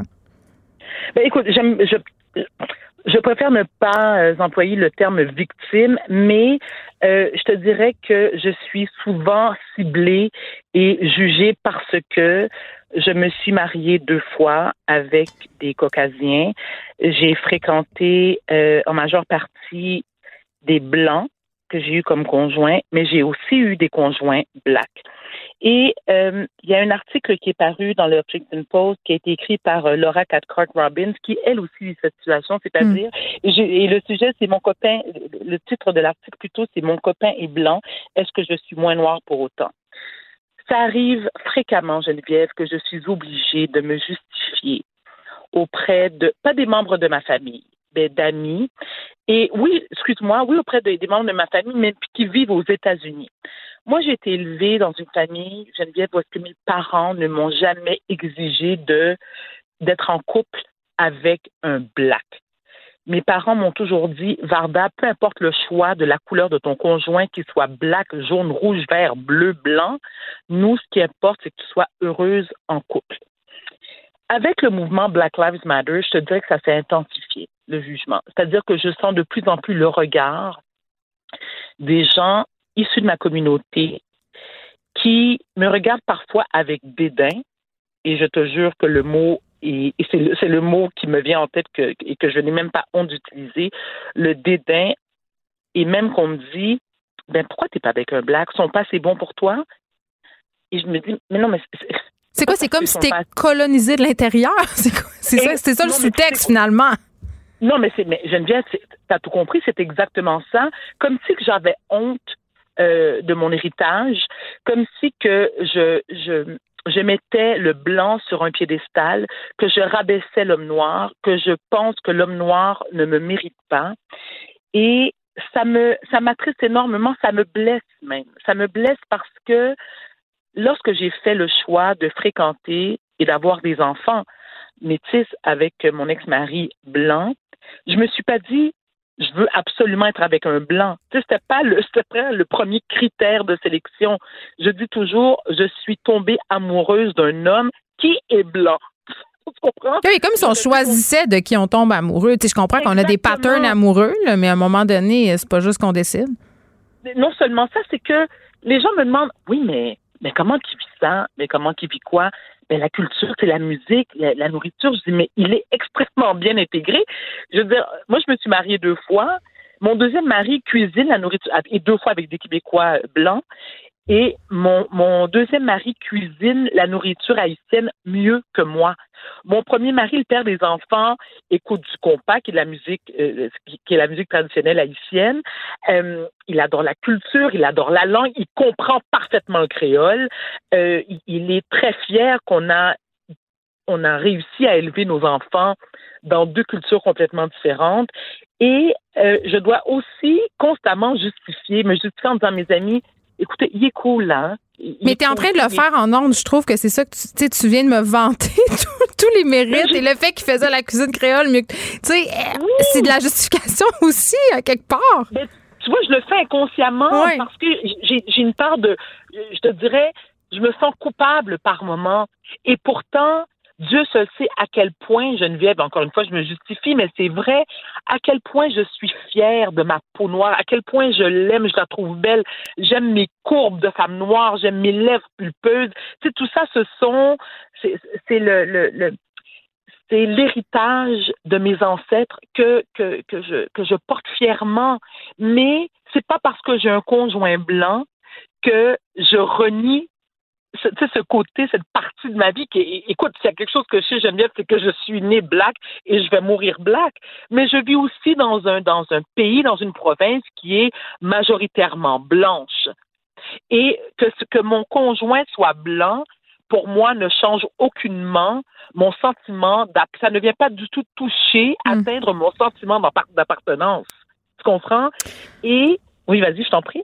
Ben, j'ai une question. euh, non, non, mais c'est parce que je, je me demandais si à l'inverse, est-ce que ton conjoint euh, ou tes conjoints, là, parce que tu me dis j'ai les deux euh, mes deux mariages ce sont avec des hommes blancs, euh, est-ce qu'eux ont dû répondre à des questions à propos de fréquenter, d'épouser, de faire des enfants avec une femme noire? Je vais te dire quelque chose, Geneviève, qui m'a. Puis je te dirai pas laquelle de mes belles-mères, là, mais. euh, Oups. que j'en ai eu deux. Elle a les cheveux Et, blonds, euh, là. Euh, Non, ben, ben, une que oui, la, mère, donc la grand-mère de mes enfants, elle- oui, c'est une blonde aux yeux bleus, mais tu vois, eux, alors voilà, ça qui est intéressant. Les, les parents de mon ex-conjoint trouvent mes enfants plus beaux que moi, je les trouve beaux personnellement. Tu sais, eux, le mélange, le métissage, ils, ils trouvent mes enfants exceptionnellement beaux. Bon, de un, parce que je dire, ils, trouvent que le métissage est, est magnifique et réussi, mais aussi, faut pas oublier, le, c'est la raison numéro un, ce sont leurs petits-enfants. Mes ex-beaux-parents, euh, ce sont des gens que très tôt, tu sais, c'est- tu sais, c'est des fans de, de- de jazz, euh, c'est des gens qui ont énormément voyagé. Donc, j'ai jamais, jamais senti qu'il y avait une différence. Mais, et ça aussi, je dois l'admettre très humblement, n'oublie pas que je suis connue, Geneviève, hein? Je suis connue. Donc, le fait d'être une personnalité publique, ben, tu sais, il y a comme une, y a une fierté de dire, ben oui, mais, et je te parle pas de, de, de mes. Oui, c'est comme si t'es à part. T'es, t'es, t'es Ben une oui. blague privilégiée. Fait que ça, Ben ça, ça- oui. ouais, je comprends. Exact. Tu comprends? Donc, ça aussi, pour moi, c'est une forme de racisme. Mais, je te dirais que euh, le père des enfants, jamais j'ai senti, et de toute façon, il m'en aurait parlé, c'est clair, que c'est, que il avait des amis qui jugeaient notre relation. Mon deuxième mari, oui. Mais je te dirais aussi que plus les gens sont instruits, plus ils ont de l'éducation, plus ils sont ouverts. Sais, on dirait qu'un ne va pas sans l'autre. Moi, les gens de l'éducation et de l'instruction, plus ils font comme Mais là, t'es avec une négresse. Parce que ça, ça, je le sais. Il, il, il m'a jamais nommé, mon deuxième mari ne m'a jamais, ne m'a jamais, pardon, nommé de nom. Ouais. Il m'a dit qu'il se l'est fait dire. Mais Mais je- là, je- c'est ouais. négresse, mais là. Je sais pas si c'est Oui. deux poids, deux mesures euh, par rapport à si on fréquente un homme noir ou si on fréquente une femme noire, mais Vanessa Destinée, euh, mon amie avec qui j'animais les effrontés avant, euh, me dit à plusieurs reprises qu'elle était un petit peu à bout de la fétichisation des femmes noires par les hommes blancs. Là. Elle me disait, écoute, non, je couche avec des gars puis ils me demandent de twerker, là, tu sais, à un moment donné. Moi, je suis curieuse de t'entendre là-dessus. Écoute, je trouve ça très drôle. Ben, tu sais, je trouve ça très drôle, mais en même temps, je te dirais, c'est la, frustration est très élevée chez les hommes noirs qui disent souvent et les femmes noires, non les deux, je te dirais 50-50 qui disent ouais, mais en même temps, pourquoi les hommes blancs ont s'arrangent pour avoir les plus belles femmes black. C'est vraiment comme les, les immigrants nous volent nos jobs et nous volent nos femmes. C'est- C'est quoi? nos Mais choses. Geneviève, je te, mais Geneviève, je vais te confier un truc, par exemple. Ça, ça, je ça, a diminué euh, dans, dans les années précédentes. Mais moi, je me rappelle quand j'étais plus jeune. Puis euh, plus jeune, je te dirais, ça remonte à peut-être 10 ans, là, OK? Je me promenais dans la rue ou j'allais dans un événement et que je voyais une femme blanche avec un gars noir. OK? Écoute! Je veux dire, c'était, mais c'était flagrant. Donc, tu sais, ça voyait, là, puis elle tenait son conjoint fort par le bras. C'est comme si elle voulait me démontrer, c'est mon homme. Non, mais j'en veux pas de ton homme, ma pauvre enfant. Qu'il soit noir, blanc, jaune, j'en veux pas de ton homme. Et ça, c'est un truc que j'ai, que c'est un sujet que j'ai souvent discuté avec des amis qui me disent, mais nous aussi, on vit la même chose. Tu sais, quand elle va quelque part, puis qu'il y a une femme blanche avec un homme noir, on dirait qu'elle veut le prouver que c'est mon homme, puis je veux dire, comme, cet homme-là n'a pas le droit de porter son regard sur une femme noire parce qu'elle se dit, au cas où, tu sais, au cas où il me laisse, s'il me laisse pour une femme black, et on s'en tape, là. On s'en tape. On vit dans une société multiculturelle, vivre et laisser vivre. Le métissage, pour moi, c'est l'une des plus belles choses de la vie. Mais. Mais c'est pas une réalité très montréalaise. J'ai l'impression qu'en région, c'est peut-être moins. Ça va peut-être un petit peu moins de soi. Puis là, je suis pas en train de dire que les gens des régions sont racistes. C'est pas ça que je dis. Mais on en voit moins, puis des enfants métissés. Puis en passant, j'aimerais ça qu'on dise qu'on dit pas mulâtre. Ça, je pense que, ça, je pense que ça mérite qu'on le dise. Gene- Geneviève, écoute, je te remercie parce que les gens utilisent, utilisent pardon, le terme mulâtre, mais c'est parce que j'ai l'impression qu'ils ne, ils ne connaissent pas la vraie définition. OK? Et utiliser le terme mulâtre, ben, écoute, c'est péjoratif. OK? On s'entend que c'est le croisement d'une mule et d'un âne, de un, et c'est un terme aussi qui était utilisé à l'époque de l'esclavage parce qu'on le sait, hein, il y a quand même beaucoup de colons et de maîtres de plantation qui violaient des femmes black. Et ces femmes-là, ben, écoute, malheureusement, ont, ben, écoute, elles sont tombées enceintes et elles ont eu des enfants métis. Donc, ces, ces, ces gens-là, ces, bébés-là, ces enfants-là, n'étaient pas considérés assez black chez les blacks et pas assez blancs chez les blancs. D'où le terme mulâtre. Donc, quand tu dis, et, et- et ça, j'ai remarqué aussi, Geneviève, que c'est souvent les femmes blanches, et encore une fois, je ne veux pas généraliser, s'il vous plaît, qui ont des enfants métis, qui vont dire, oh oui, moi, je suis mère de mulâtre. Moi, ça revient tout le temps, puis je dis, non, non, non, correction. Le terme mulâtre, euh, c'est péjoratif, c'est métis. Et lorsqu'on parle d'enfants métis, c'est pas seulement le croisement de un caucasien avec une femme noire ou une caucasienne avec un homme black. C'est n'importe quelle race qui se croise. Donc, tu es un enfant. Moi, en tant que. Attends, un exemple, si je peux me permettre rapidement. Moi, j'ai une cousine qui vit à Miami, qui a quatre enfants avec un Philippin. Geneviève, le, mais écoute, ce que ça a donné comme enfance, ils sont d'une beauté. Ils ont vraiment pris le meilleur de la race black et de la race asiatique. OK? Mais aussi, ce sont des enfants métis. C'est pas des mulâtres. Ce sont des enfants métis. Alors moi, s'il y a des gens de ma communauté qui m'écoutent en ce moment, de grâce, épargnez-moi, épargnez-moi vos, vos commentaires désobligeants, vos regards de dédain, parce que ça m'affecte et je n'ai pas choisi, je le répète, d'être tombée, d'être tombée amoureuse d'un homme blanc. J'ai fait le choix de tomber amoureuse, point. Mais c'est comme si tu en train de dire qu'il était considéré comme une fausse noire ou une traîtresse. Mais je suis comme, mais, mais pas par tout le monde, clairement, mais Geneviève, c'est exactement ça. Je suis considérée comme une traîtresse et comme une fausse noire. Je suis pas assez black, moi, parce que c'est pas un black qui me grimpe dessus. J'ai pas eu des enfants avec des blacks. Et c'est pire aux États-Unis. C'est encore pire. Avec, avec le mouvement en ce moment, toute façon, moi, j'ai toujours dit que tout autant que Trump sera au pouvoir, je, refuse de mettre les pieds aux États-Unis. Et comme la majorité des, Haïtiens, une grande partie des membres de ma famille sont aux États-Unis, soit à New York, soit à Miami, soit à Boston.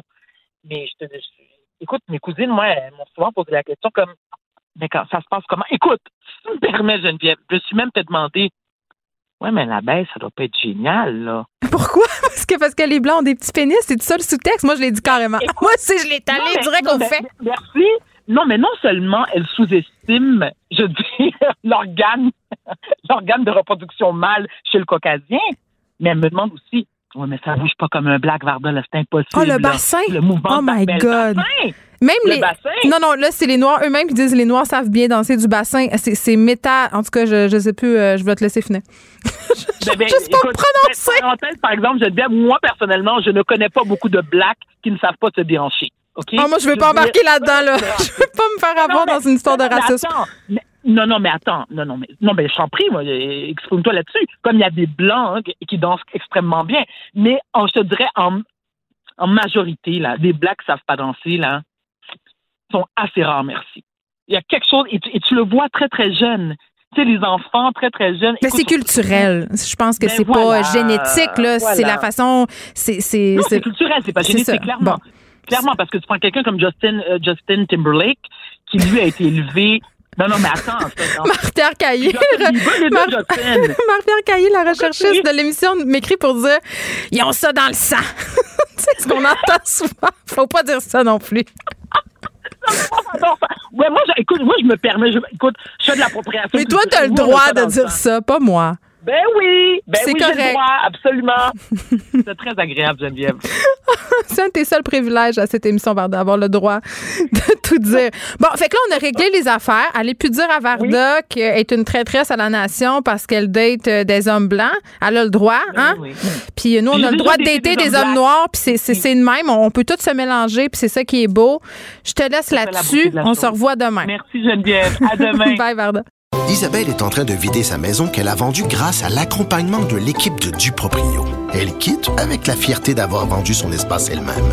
Duproprio, on se dédie à l'espace le plus important de votre vie. Un message d'Espace Proprio, une initiative de Desjardins. Geneviève Peterson. Elle réécrit le scénario de l'actualité tous les jours. Vous écoutez Geneviève Peterson. Cube Radio. Bon, les relations euh, entre médias sociaux, images de soi, troubles alimentaires euh, refont périodiquement surface dans l'actualité.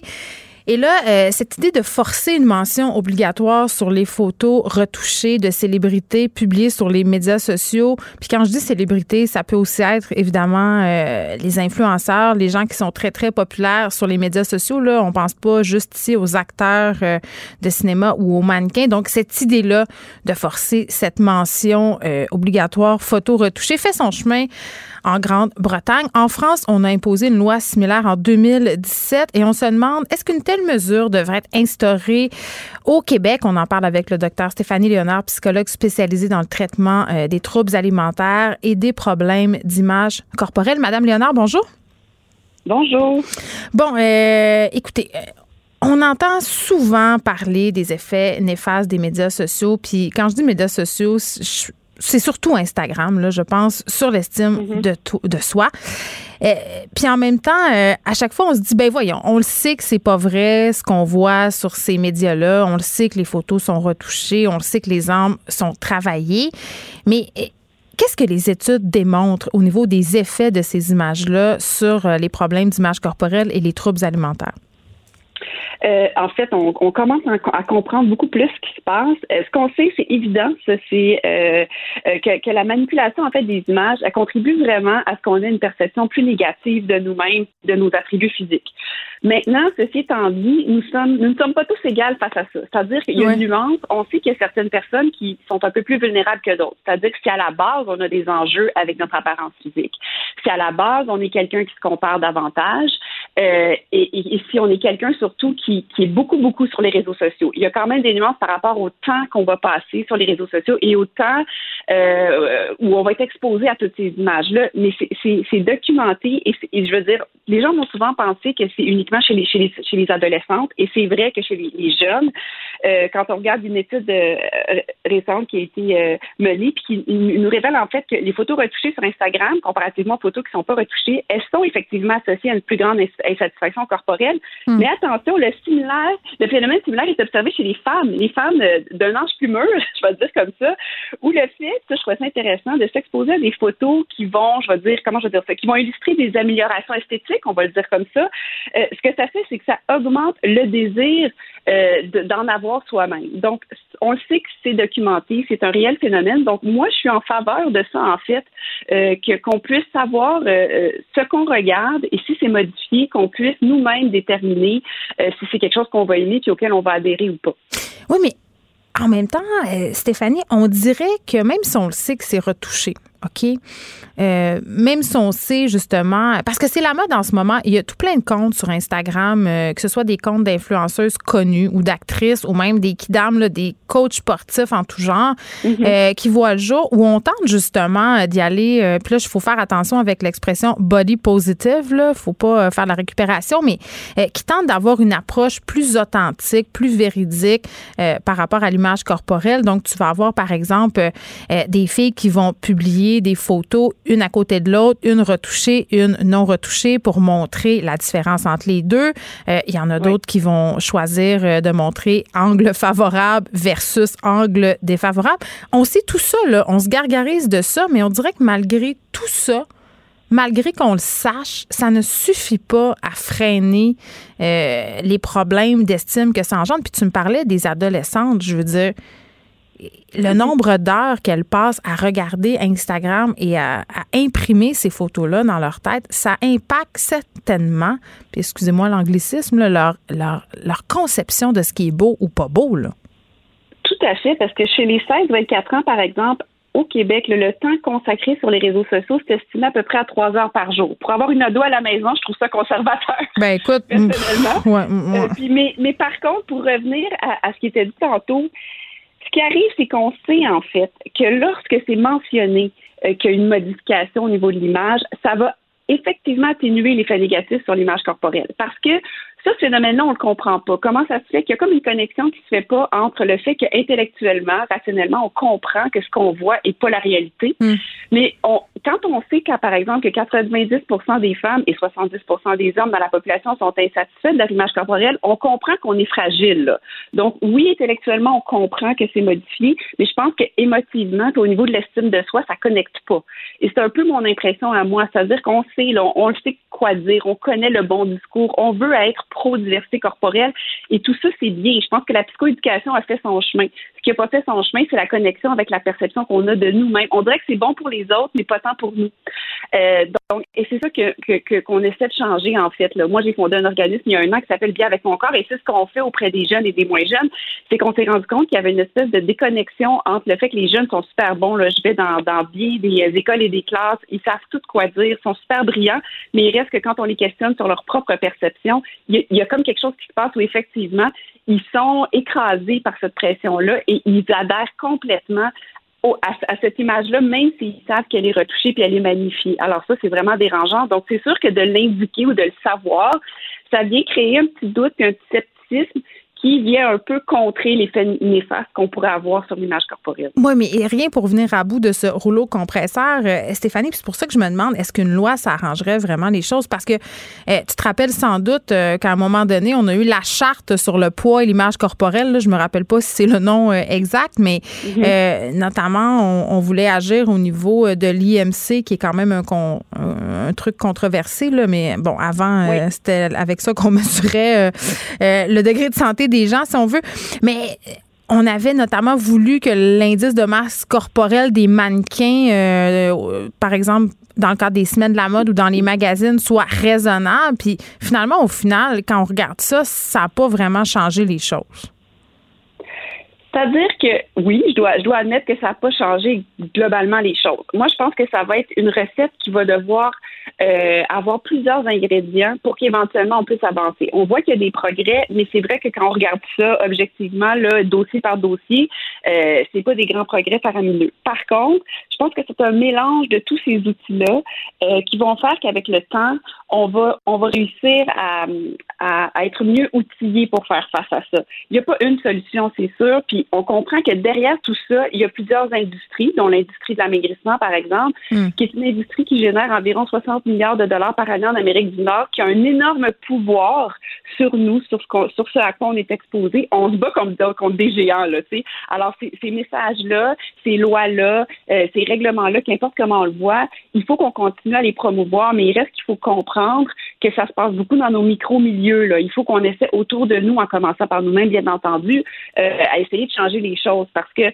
on se bat contre quelque chose de gros. Il y a beaucoup d'industries qui ont avantage à nous, à nous maintenir dans cet état d'insécurité et à nous présenter tout plein de moyens qui, ça, c'est un autre sujet très intéressant aussi, là, mais qui fonctionnent pas. Et c'est, c'est ça qu'il y a derrière toute cette machine-là qui, à mon avis, freine beaucoup le progrès qu'on pourrait voir, là. Ben oui, puis passer une loi, ce serait un bon départ, selon toi, évidemment, mais concrètement dans nos vies, parce que je veux quand même qu'on donne aux gens euh, des trucs, parce que c'est inquiétant. Euh, un, c'est inquiétant pour nous. Là, moi, il n'y a pas une journée euh, où j'ai pas une discussion avec une copine pour me dire, ah mon Dieu, je me sens donc comme de la merde parce que j'ai vu une telle sur les médias sociaux ou Mhm. un tel est en voyage. Tu sais, on se compare beaucoup, ça, tu l'as dit tantôt.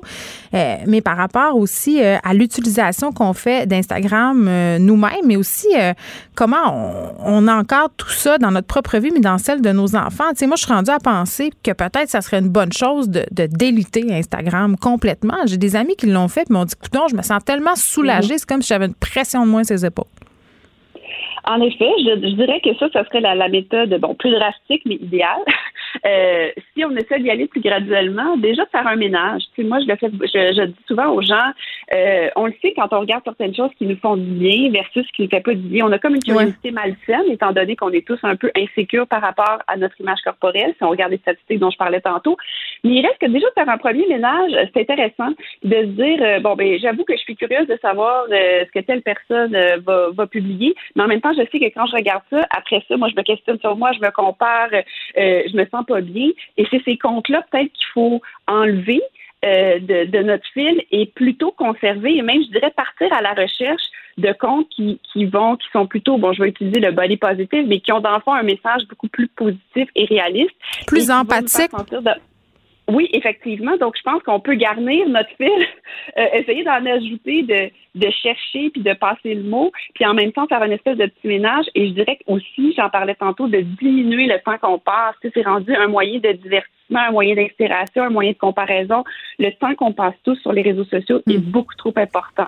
Alors, c'est sûr que la, la même recette s'applique pour nos enfants. C'est un petit peu plus difficile pour eux parce qu'ils ils, ils ont grandi avec ça. Donc, euh, ils n'ont pas, pas beaucoup de de recul. Mais Pendant la pandémie, on s'entend-tu qu'ils en ont Oui. consommé de l'Instagram? Il y a un médecin américain qui a fait une sortie pour dire, écoutez, il y a la pandémie, là, mais il faudrait qu'on se parle des médias sociaux parce que c'est le catalyseur d'une crise globale en matière de santé mentale. là. Tout à fait. Et ça, ça a été définitivement un problème. Ça a- C'est devenu le refuge euh, le- à peu près les seuls contacts sociaux euh, que, que nos jeunes pouvaient avoir, Mm. ce qui n'est pas tout à fait optimal, on s'entend. Ça, c'est clair. C'est là qu'en tant que parent, je pense qu'il faut essayer d'être euh, assez près de nos enfants pour savoir euh, puis euh, euh, ce, qui, ce qui les intéresse, puis en discuter avec eux.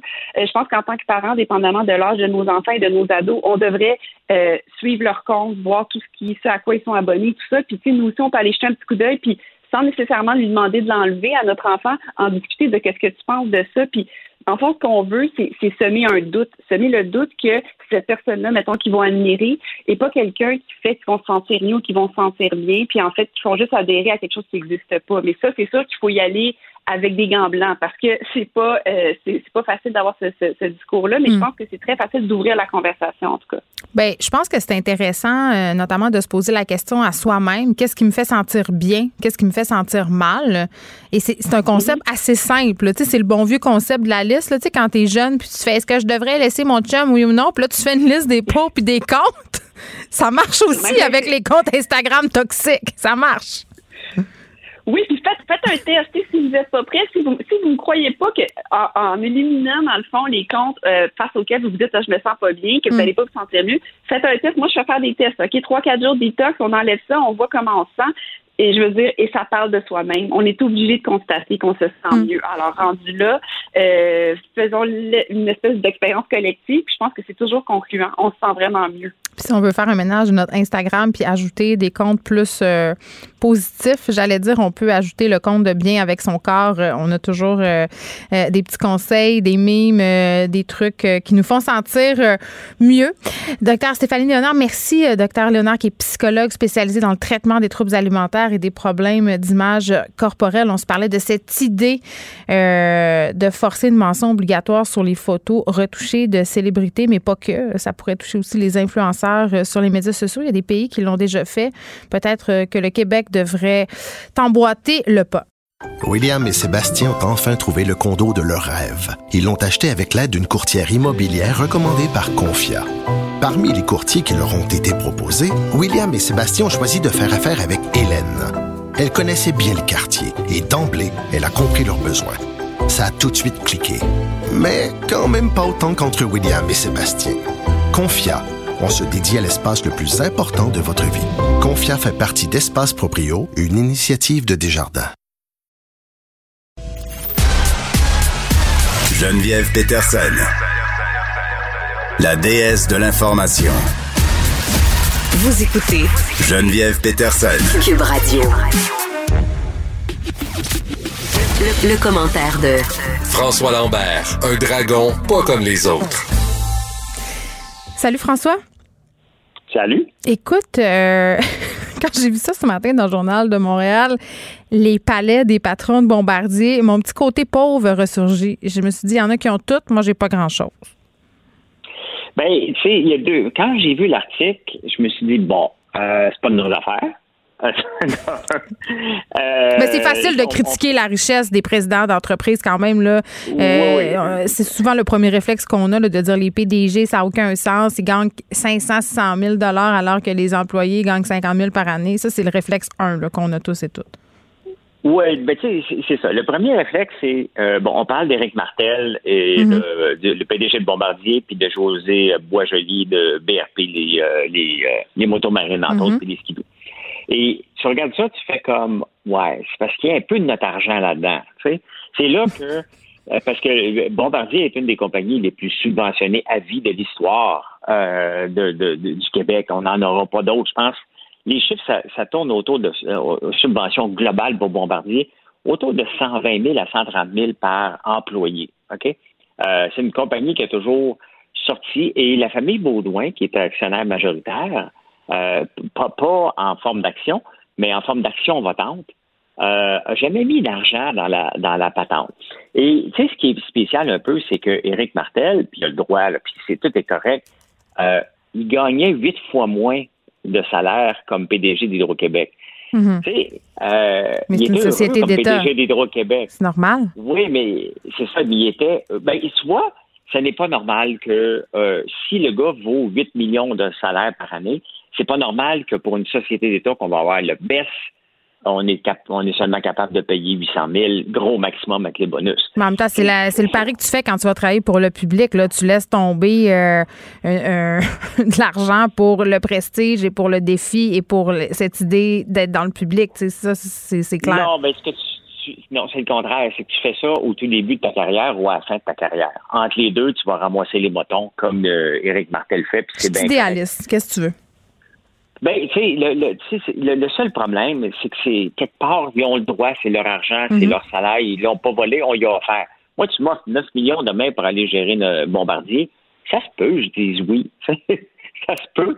Euh, c'est, un fou d'une poche. Il y a personne qui va refuser l'argent qu'on leur donne.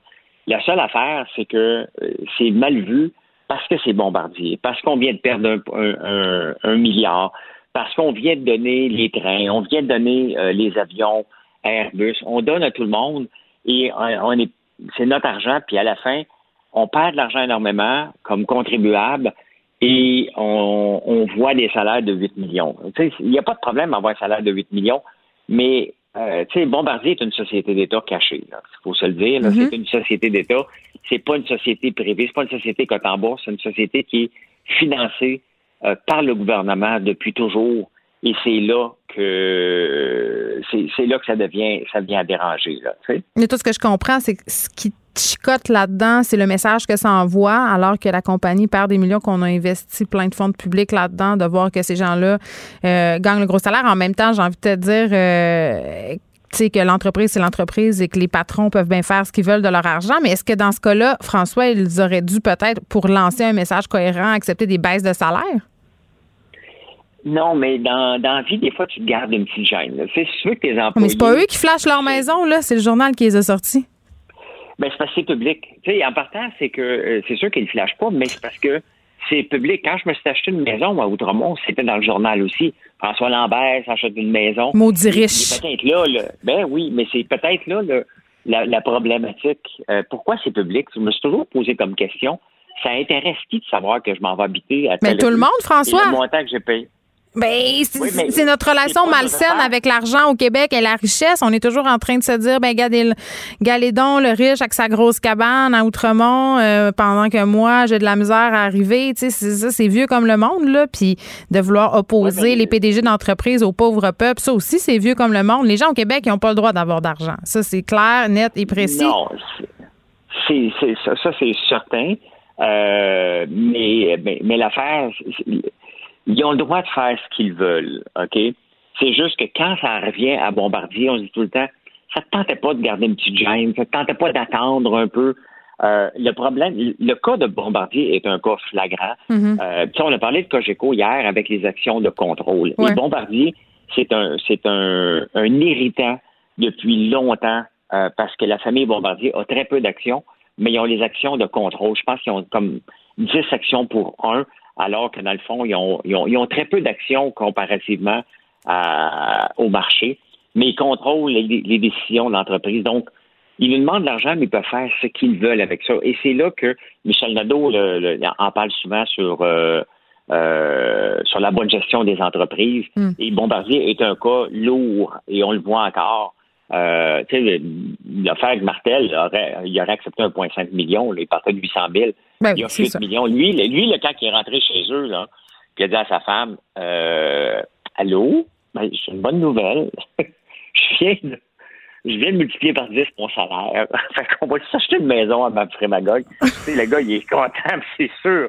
Euh, mais euh, mais c'est juste parce que c'est bombardier. Euh, en, en partant, c'est pas de nos affaires, mais ça devient un peu de nos affaires parce que c'est bombardier. Si ça avait été notre compagnie, j'aurais dit, garde, laissons-les aller, ils ont le droit de faire ce qu'ils veulent, puis à la fin, les actionnaires décideront bien, mais la structure des actionnaires, des actionnaires de Bombardier, elle est mal faite, elle n'est pas à l'avantage des petits actionnaires, elle est à l'avantage que de la famille Baudouin, malheureusement. On aurait pu se garder une petite gêne. C'est ce que tu dis. Oui. Bon. Euh, la bourse? Ceci étant dit, c'est des mots d'une belle maison. Ah, ben, en tout cas, là, on- là, euh, ça, ça serait l'objet, François, d'une discussion en soi, là, euh, les goûts ostentatoires, les grosses cabanes puis les gros chars. Moi, moi je ne pas là-dessus. Je vais être très honnête, là. Euh, mais écoute, ça, de tout pour faire un monde, comme on dit. Et parfois, j'avoue que comme passe-temps, je vais voir euh, les fiches des maisons, euh, des grosses cabanes à vendre et je m'amuse à rire un peu de la Ben, déco. c'est souvent laid à l'intérieur. D'ailleurs, c'est souvent ostentatoire. Ostentatoire, c'est un bon mot. mettons qu'on patine, là, j'aime beaucoup le, le condo de José, euh, le, le président de BRP. Je sais dans quel hôtel il est, là, parce que j'avais visité par euh, parce qu'on m'avait demandé d'aller visiter. J'avais pas le goût d'aller acheter là, mais c'est dans un très bel hôtel à Montréal. Bon, on aime ça. Tu vois, tu, tu viens de répondre à ta propre question. Qu'est-ce qui intéresse les gens là-dedans? Ben, regarde, toi aussi, ça t'intéresse, t'es allé sneaker euh, à savoir euh, si c'était beau ou si c'était laid. Bon. J'ai mangé au restaurant pour me demander d'aller voir les condos. J'ai été voir, ça me coûtait rien, puis j'ai pu faire comme Oh, arrête. T'as de la curiosité mal placée comme nous tous. Ben oui, comme tout le monde. C'est normal. Ben, jamais le soir. Geneviève, t'as jamais marché le soir dans les rues pour regarder dans les maisons. Mais je fais juste gens? ça. Moi, c'est mon. mon- Ben, écoute, moi, je me cache pas de ça. Là, fermez vos rideaux parce que moi, je check tout. Je check si vous êtes en bedaine, si la lumière est fermée. Puis moi, il y a un monsieur qui habite à côté de chez nous. là. J'espère qu'il ne nous écoute pas, mais pour vrai. À chaque fois que je sors, OK, ces lumières sont vraiment ouvertes tout le temps jusqu'à minuit, mais il n'y a, aucun star, puis il écoute la télé en bedaine avec son bol de chips sur le ventre. C'est extraordinaire. Il y a des Ben, petits bibelots, puis c'est super beau. C'est extraordinaire. On le salue. OK, on se parle euh, de la bourse qui euh, prend un coup. Ah, tout un coup, hein? Puis euh, la réalité, c'est qu'il n'y a même pas de raison. Il n'y a aucune raison autre que. L'émotion. On l'a dit hier. Ben oui, puis que c'était le temps. On parle pas d'une petite débarque, là. On parle de euh, Dow Jones, moins 3% le Nasdaq, le moins, moins 5 Donc, c'est 886 points, 620 points pour le Nasdaq. Et c'est surtout les compagnies de technologie qui en prennent toute une débarque. Mais la réalité, c'est que ces compagnies-là étaient gonflées à l'hélium. La ballonne, elle vient juste de péter euh, pour quelques jours. Ça ne durera pas longtemps, bien entendu. là. mais euh, tu sais, on a Netflix qui prend une volée, t'as euh, Salesforce qui mange une volée qui était dernièrement, qui vient d'être ajoutée euh, au Dow Jones. Là. Euh, t'as Amazon qui débarque euh, 5 C'est, c'est, moi, j'aime ça voir ça. J'aime ça voir ça, des débarques comme ça pour calmer le monde parce que le marché boursier est aussi, il est très émotif, puis il est aussi beaucoup géré par les day traders, dont j'ai déjà fait partie. Et euh, on n'a pas, des- on n'a pas de, logique derrière l'achat d'une action. C'est tout simplement, il y a un momentum, il y a, une, il y a 50 cents à faire, on achète, puis on vend, puis on s'en débarrasse. Mais on, on, on les veut pas, ces gens-là, dans le marché, parce que toute la logique, elle est, elle, est biaisée. Et euh, alors qu'on est supposé acheter une action d'une compagnie pour le long terme. Mais d'ailleurs, si on essaie de faire du day trading puis mettre ça dans notre série, pour les gens qui écoutent, qui pensent que Hey, moi, je suis smart à la bourse, il y, a- il y en a tous les jours qui m'écrivent, mais le day trading ne marche pas dans un CELI parce que c'est pas un revenu de capital, c'est un revenu euh, d'entreprise. Parce que c'est, tu fais pas des placements pour le long terme, tu fais des placements pour te générer un revenu d'entreprise et très peu en, en sorte gagnant. Et ça, quand on voit une débarque comme ça aujourd'hui, qui fait du bien, il faut pas capoter avec ce qui vient Non, d'arriver. mais on attend, on est patient, on attend. C'est ça qu'il faut faire. Ça va remonter. Ouais, ça fait puis ça élimine les, nouveaux euh, traders qui pensent qu'ils ont tout connu parce que depuis il y, a- un gars là, quand même au mois de juillet, lui c'est un des traders connus, il en fait de l'argent, il fait partie de l'exception. Et tu sais comment il investissait au mois de juillet tellement que tout montait. Il mettait des, euh, il prenait des lettres dans un sac de Scrabble, il sortait quatre lettres, il regardait quel euh, quel stock à la bourse ça donnait et il l'achetait tout simplement puis il faisait de l'argent. Quand tu es rendu à te baser sur des lettres de Scrabble pour investir à la bourse, c'est que c'est pas sain ce qui se passe à la bourse. Et d'ailleurs, ce n'est pas sain qu'on a récupéré 70% des pertes. On avait pris une débarque, on a tout récupéré. Le Mais c'est pas justement artificiel, ça. François, je parlais avec le, le gars de la banque euh, Laurentienne l'autre fois, j'oublie son nom, euh, qui était venu m'expliquer justement que c'était peut-être une petite poussée qui avait été induite par les Américains, mais que c'était une bulle, somme toute, assez réaliste. Là. c'est une grosse bulle qu'on a. Il n'y a aucune raison que le marché ait récupéré tout parce que avant la pandémie, on avait un taux de chômage à 4, là, on a un taux de chômage à 11 ou 12. Les PIB, la plupart des entreprises des pays ont de- descendu de moins 31. Sébastien Lavoie, son nom. Canada. Donc, euh, il n'y a pas de il n'y a pas de raison qu'on a eu cette poussée-là, Hmm. autre- autre que Tesla, quand on a commencé à suraimer comme d'habitude, Apple, parce qu'ils ont parlé d'un split, donc ces actions-là ont été propulsées. Euh, le seul fait que tu es ajouté dans l'indice du Dow Jones qui comprend 30 entreprises les plus grosses comme Salesforce l'a propulsé. Donc, tout était artificiel et ça fait juste du bien d'éliminer pour dire, OK, le- prenons un, grand respire et ceux qui pensaient qu'ils avaient tout compris à la bourse, parce que c'est ça qui est le problème. Quand tout monte, là, les gens pensent qu'ils ont tout compris. Hey, moi, je sais comment faire de l'argent. Et là, ils vont en perdre beaucoup. Et euh, ils vont rentrer dans leur tanière jusqu'à la prochaine bulle qui va pas tarder. Hier, le- le Donald Trump a quand même tweeté que, gars, grâce à moi, le marché boursier a tout récupéré. Ben, et, et si Biden avait été là, il n'avait pas tout récupéré. Donc, je suis le seul responsable que vous êtes riche maintenant. Y a-t-il encore, y a-t-il encore des gens qui, y encore des gens qui, qui trouvent que les tweets de Donald Trump euh, sont crédibles? Je pose la question. Bon, donc François, on respire un bon coup et euh, au lieu d'acheter des actions, on va voir les photos des cabanes des patrons de Bombardier. On se reparle demain. Merci. Merci. La chambre de Léo a été rénovée par un entrepreneur recommandé par Renault Assistance. Il a tout pris en main pour laisser les parents s'extasier devant leur petit Léo. Renault Assistance, on se dédie à l'espace le plus important de votre vie. Un message d'Espace pour Brio, une initiative de Desjardins. Joignez-vous à la discussion. Appelez ou textez le 187 Cube Radio 1877 827 2346. Hello. On accueille un nouveau euh, collaborateur. Et oui, j'ai des secrets pour vous et j'avais préservé son identité jusqu'à sa première collaboration avec nous. Il sera là chaque jeudi aux deux semaines. André Noël, journaliste indépendant que vous connaissez bien. Il a écrit de nombreuses années pour le journal La Presse, signe désormais des textes dans différents médias, dont Ricochet. Bonjour André. Bonjour. Ça me fait très, très plaisir euh, que tu te joignes à nous. Et aujourd'hui, on va se parler euh, parce que, évidemment, c'est la rentrée. Plusieurs problématiques sont soulevées, mais un truc peut-être dont on parle moins, c'est le problème de ventilation dans nos écoles. Oui, c'est un problème majeur qui est connu depuis, depuis plusieurs années, parce qu'on sait notamment qu'il y a eu des problèmes de moisissure dans les écoles. Sauf que ce problème-là devient absolument criant avec la pandémie en cours euh, de COVID-19. Et euh, c'est une mesure absolument indispensable d'aérer les classes. Euh, c'est euh, un sujet que j'ai pas mal étudié avec la physicienne Nancy Delagrave et je viens d'écrire un article à ce sujet. Bon, et qu'est-ce qu'on peut apprendre? Est-ce que du côté de nos écoles, il y a eu, de par les années, une certaine négligence au niveau du, du dossier ventilation? Oui, c'est très connu au Québec qu'il y a de graves problèmes de ventilation euh, dans les écoles. On dit que plus de la moitié des écoles ont ce genre de problèmes, sont vétustes et que la qualité de l'air euh, est mauvaise. Euh, certaines mesures ont été prises il y a quelques années, notamment par rapport aux moisissures. Il y a de l'argent qui a été investi pour mhm. ça, mais on est loin, loin, loin, loin du compte.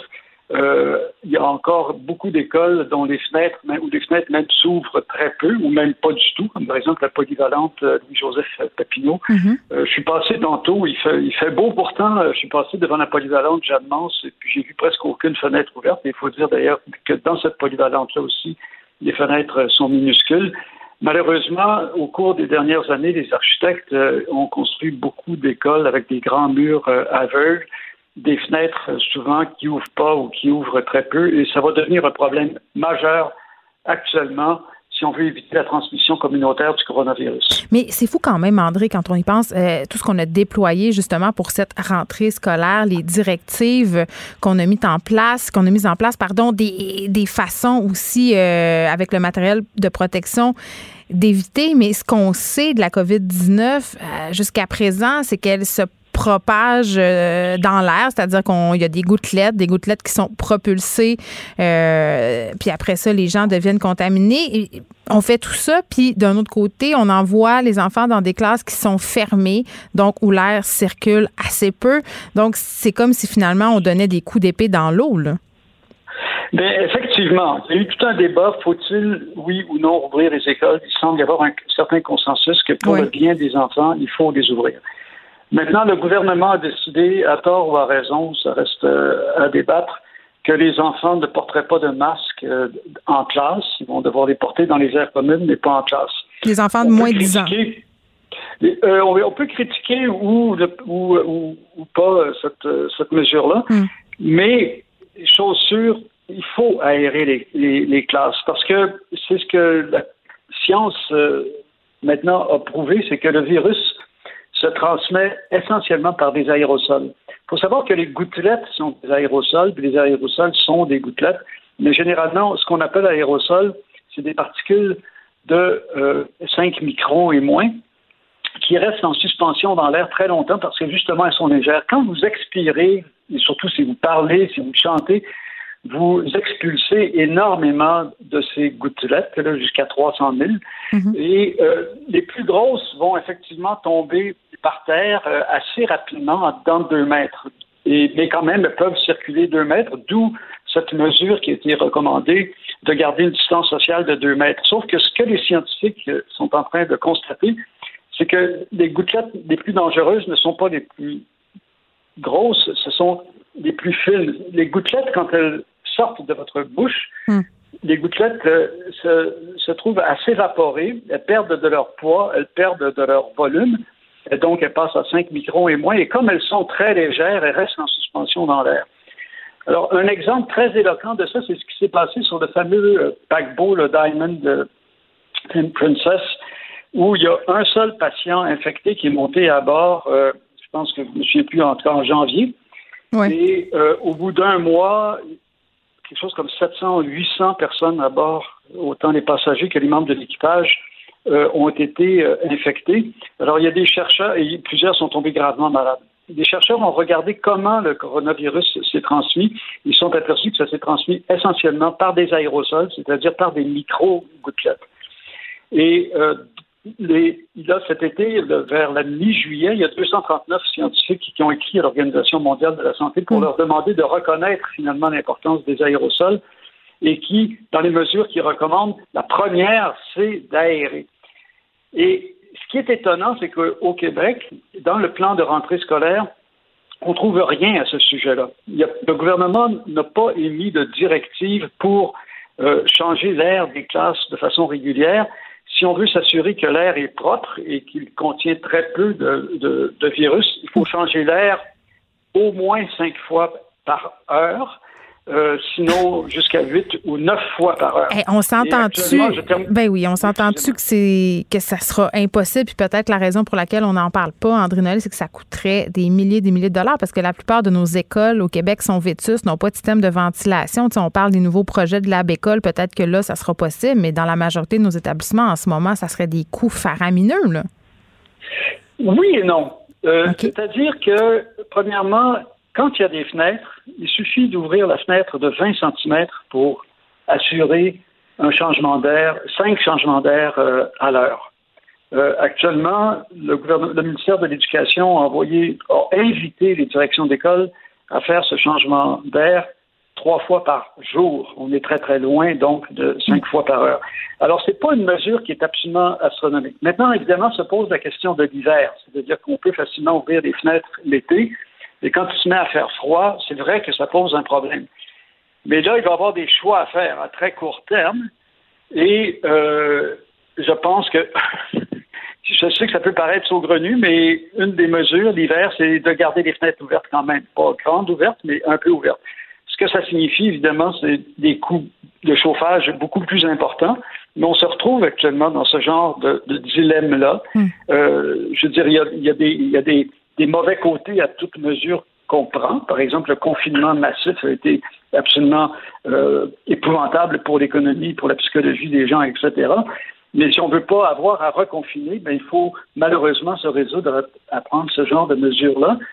Et dans l'article, je souligne notamment que le fameux système du chauffage à vapeur avec les radiateurs, c'est ce que j'ai chez moi. Moi, j'habite un vieil appartement. C'était le meilleur système et ce système-là a été conçu justement à la suite de l'épidémie de grippe espagnole en 1918-1919, parce que les radiateurs, même quand vous ouvrez les fenêtres, ils restent chauds. Et euh, après cette épidémie-là, en 1919, la ville de New York, d'ailleurs, avait exigé que tous les propriétaires d'édifices gardent leurs fenêtres ouvertes, même pendant l'hiver. L'avantage des radiateurs à eau chaude, c'est qu'ils restent chauds même quand la fenêtre est ouverte. Bon, on ne va pas se mettre immédiatement à tout changer le système de chauffage dans les écoles, mais c'est sûr que la pandémie actuelle va entraîner une révolution ou doit entraîner une révolution totale dans l'architecture et dans l'ingénierie des bâtiments. Bon, et en plus, il y a plusieurs de ces écoles qui ont encore euh, ces bons vieux radiateurs euh, dont il est question. Bon, euh, merci André. On va te retrouver pas jeudi prochain, l'autre, hein, un jeudi ou deux semaines. Ce sera toujours vers la même heure, trois heures. Et vraiment, je pense que ce dossier-là de l'aération pardon, dans nos écoles, c'est un sujet trop peu abordé parce que si on veut éviter la transmission communautaire, hein, ce que nous a répété sans relâche le bon docteur Horacio Arruda, il faudra tôt ou tard se pencher sur cette question. Merci, André. Merci infiniment, c'est un plaisir. Au revoir. Au revoir.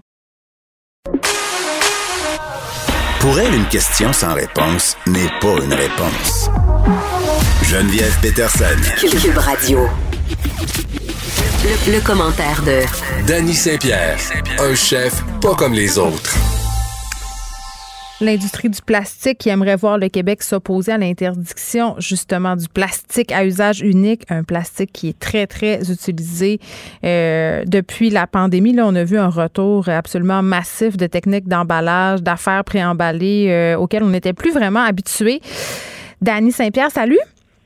Allô? Écoute, on se pose des grosses questions pour ou contre le plastique. On, avec ça.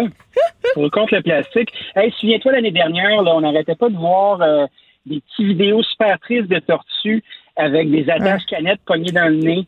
Puis là, c'était scandaleux. On a arrêté d'utiliser des pailles. Euh, Oui, ma fille avait sa paille de métal. euh, ah c'est sûr. Hey, tout le monde- les gens arrêtaient d'acheter du saran wrap, puis se faisaient des guenilles frottées avec de la cire d'abeille pour emballer leur petit sandwich. Puis là, maintenant, euh, puisque pandémie il y a, on a deux choix. Est-ce qu'on reste du bord de l'environnement ou est-ce qu'on combat euh, le vilain virus avec euh, des précautions plastiques? J'avais tellement hâte de jaser de ça avec toi. Euh, Qu'est-ce que t'en penses, toi?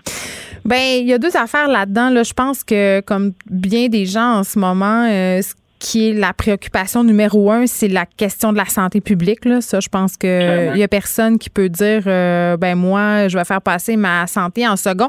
Moi, j'ai acheté pour la première fois de ma vie, Dani, euh, puis vraiment, c'était la première fois, et je le jure sur la tête de mes trois enfants, des légumes et des fruits emballés à l'épicerie. Je suis, je suis rentrée euh, dans une grande bannière que je ne vais pas nommer et juste à l'entrée, là où ils placent euh, les produits pour les gens qui, comme moi, sont crédules et sensibles aux achats impulsifs, il y avait, il y avait des barquettes euh, avec, je crois que c'était des légumes cette fois-là.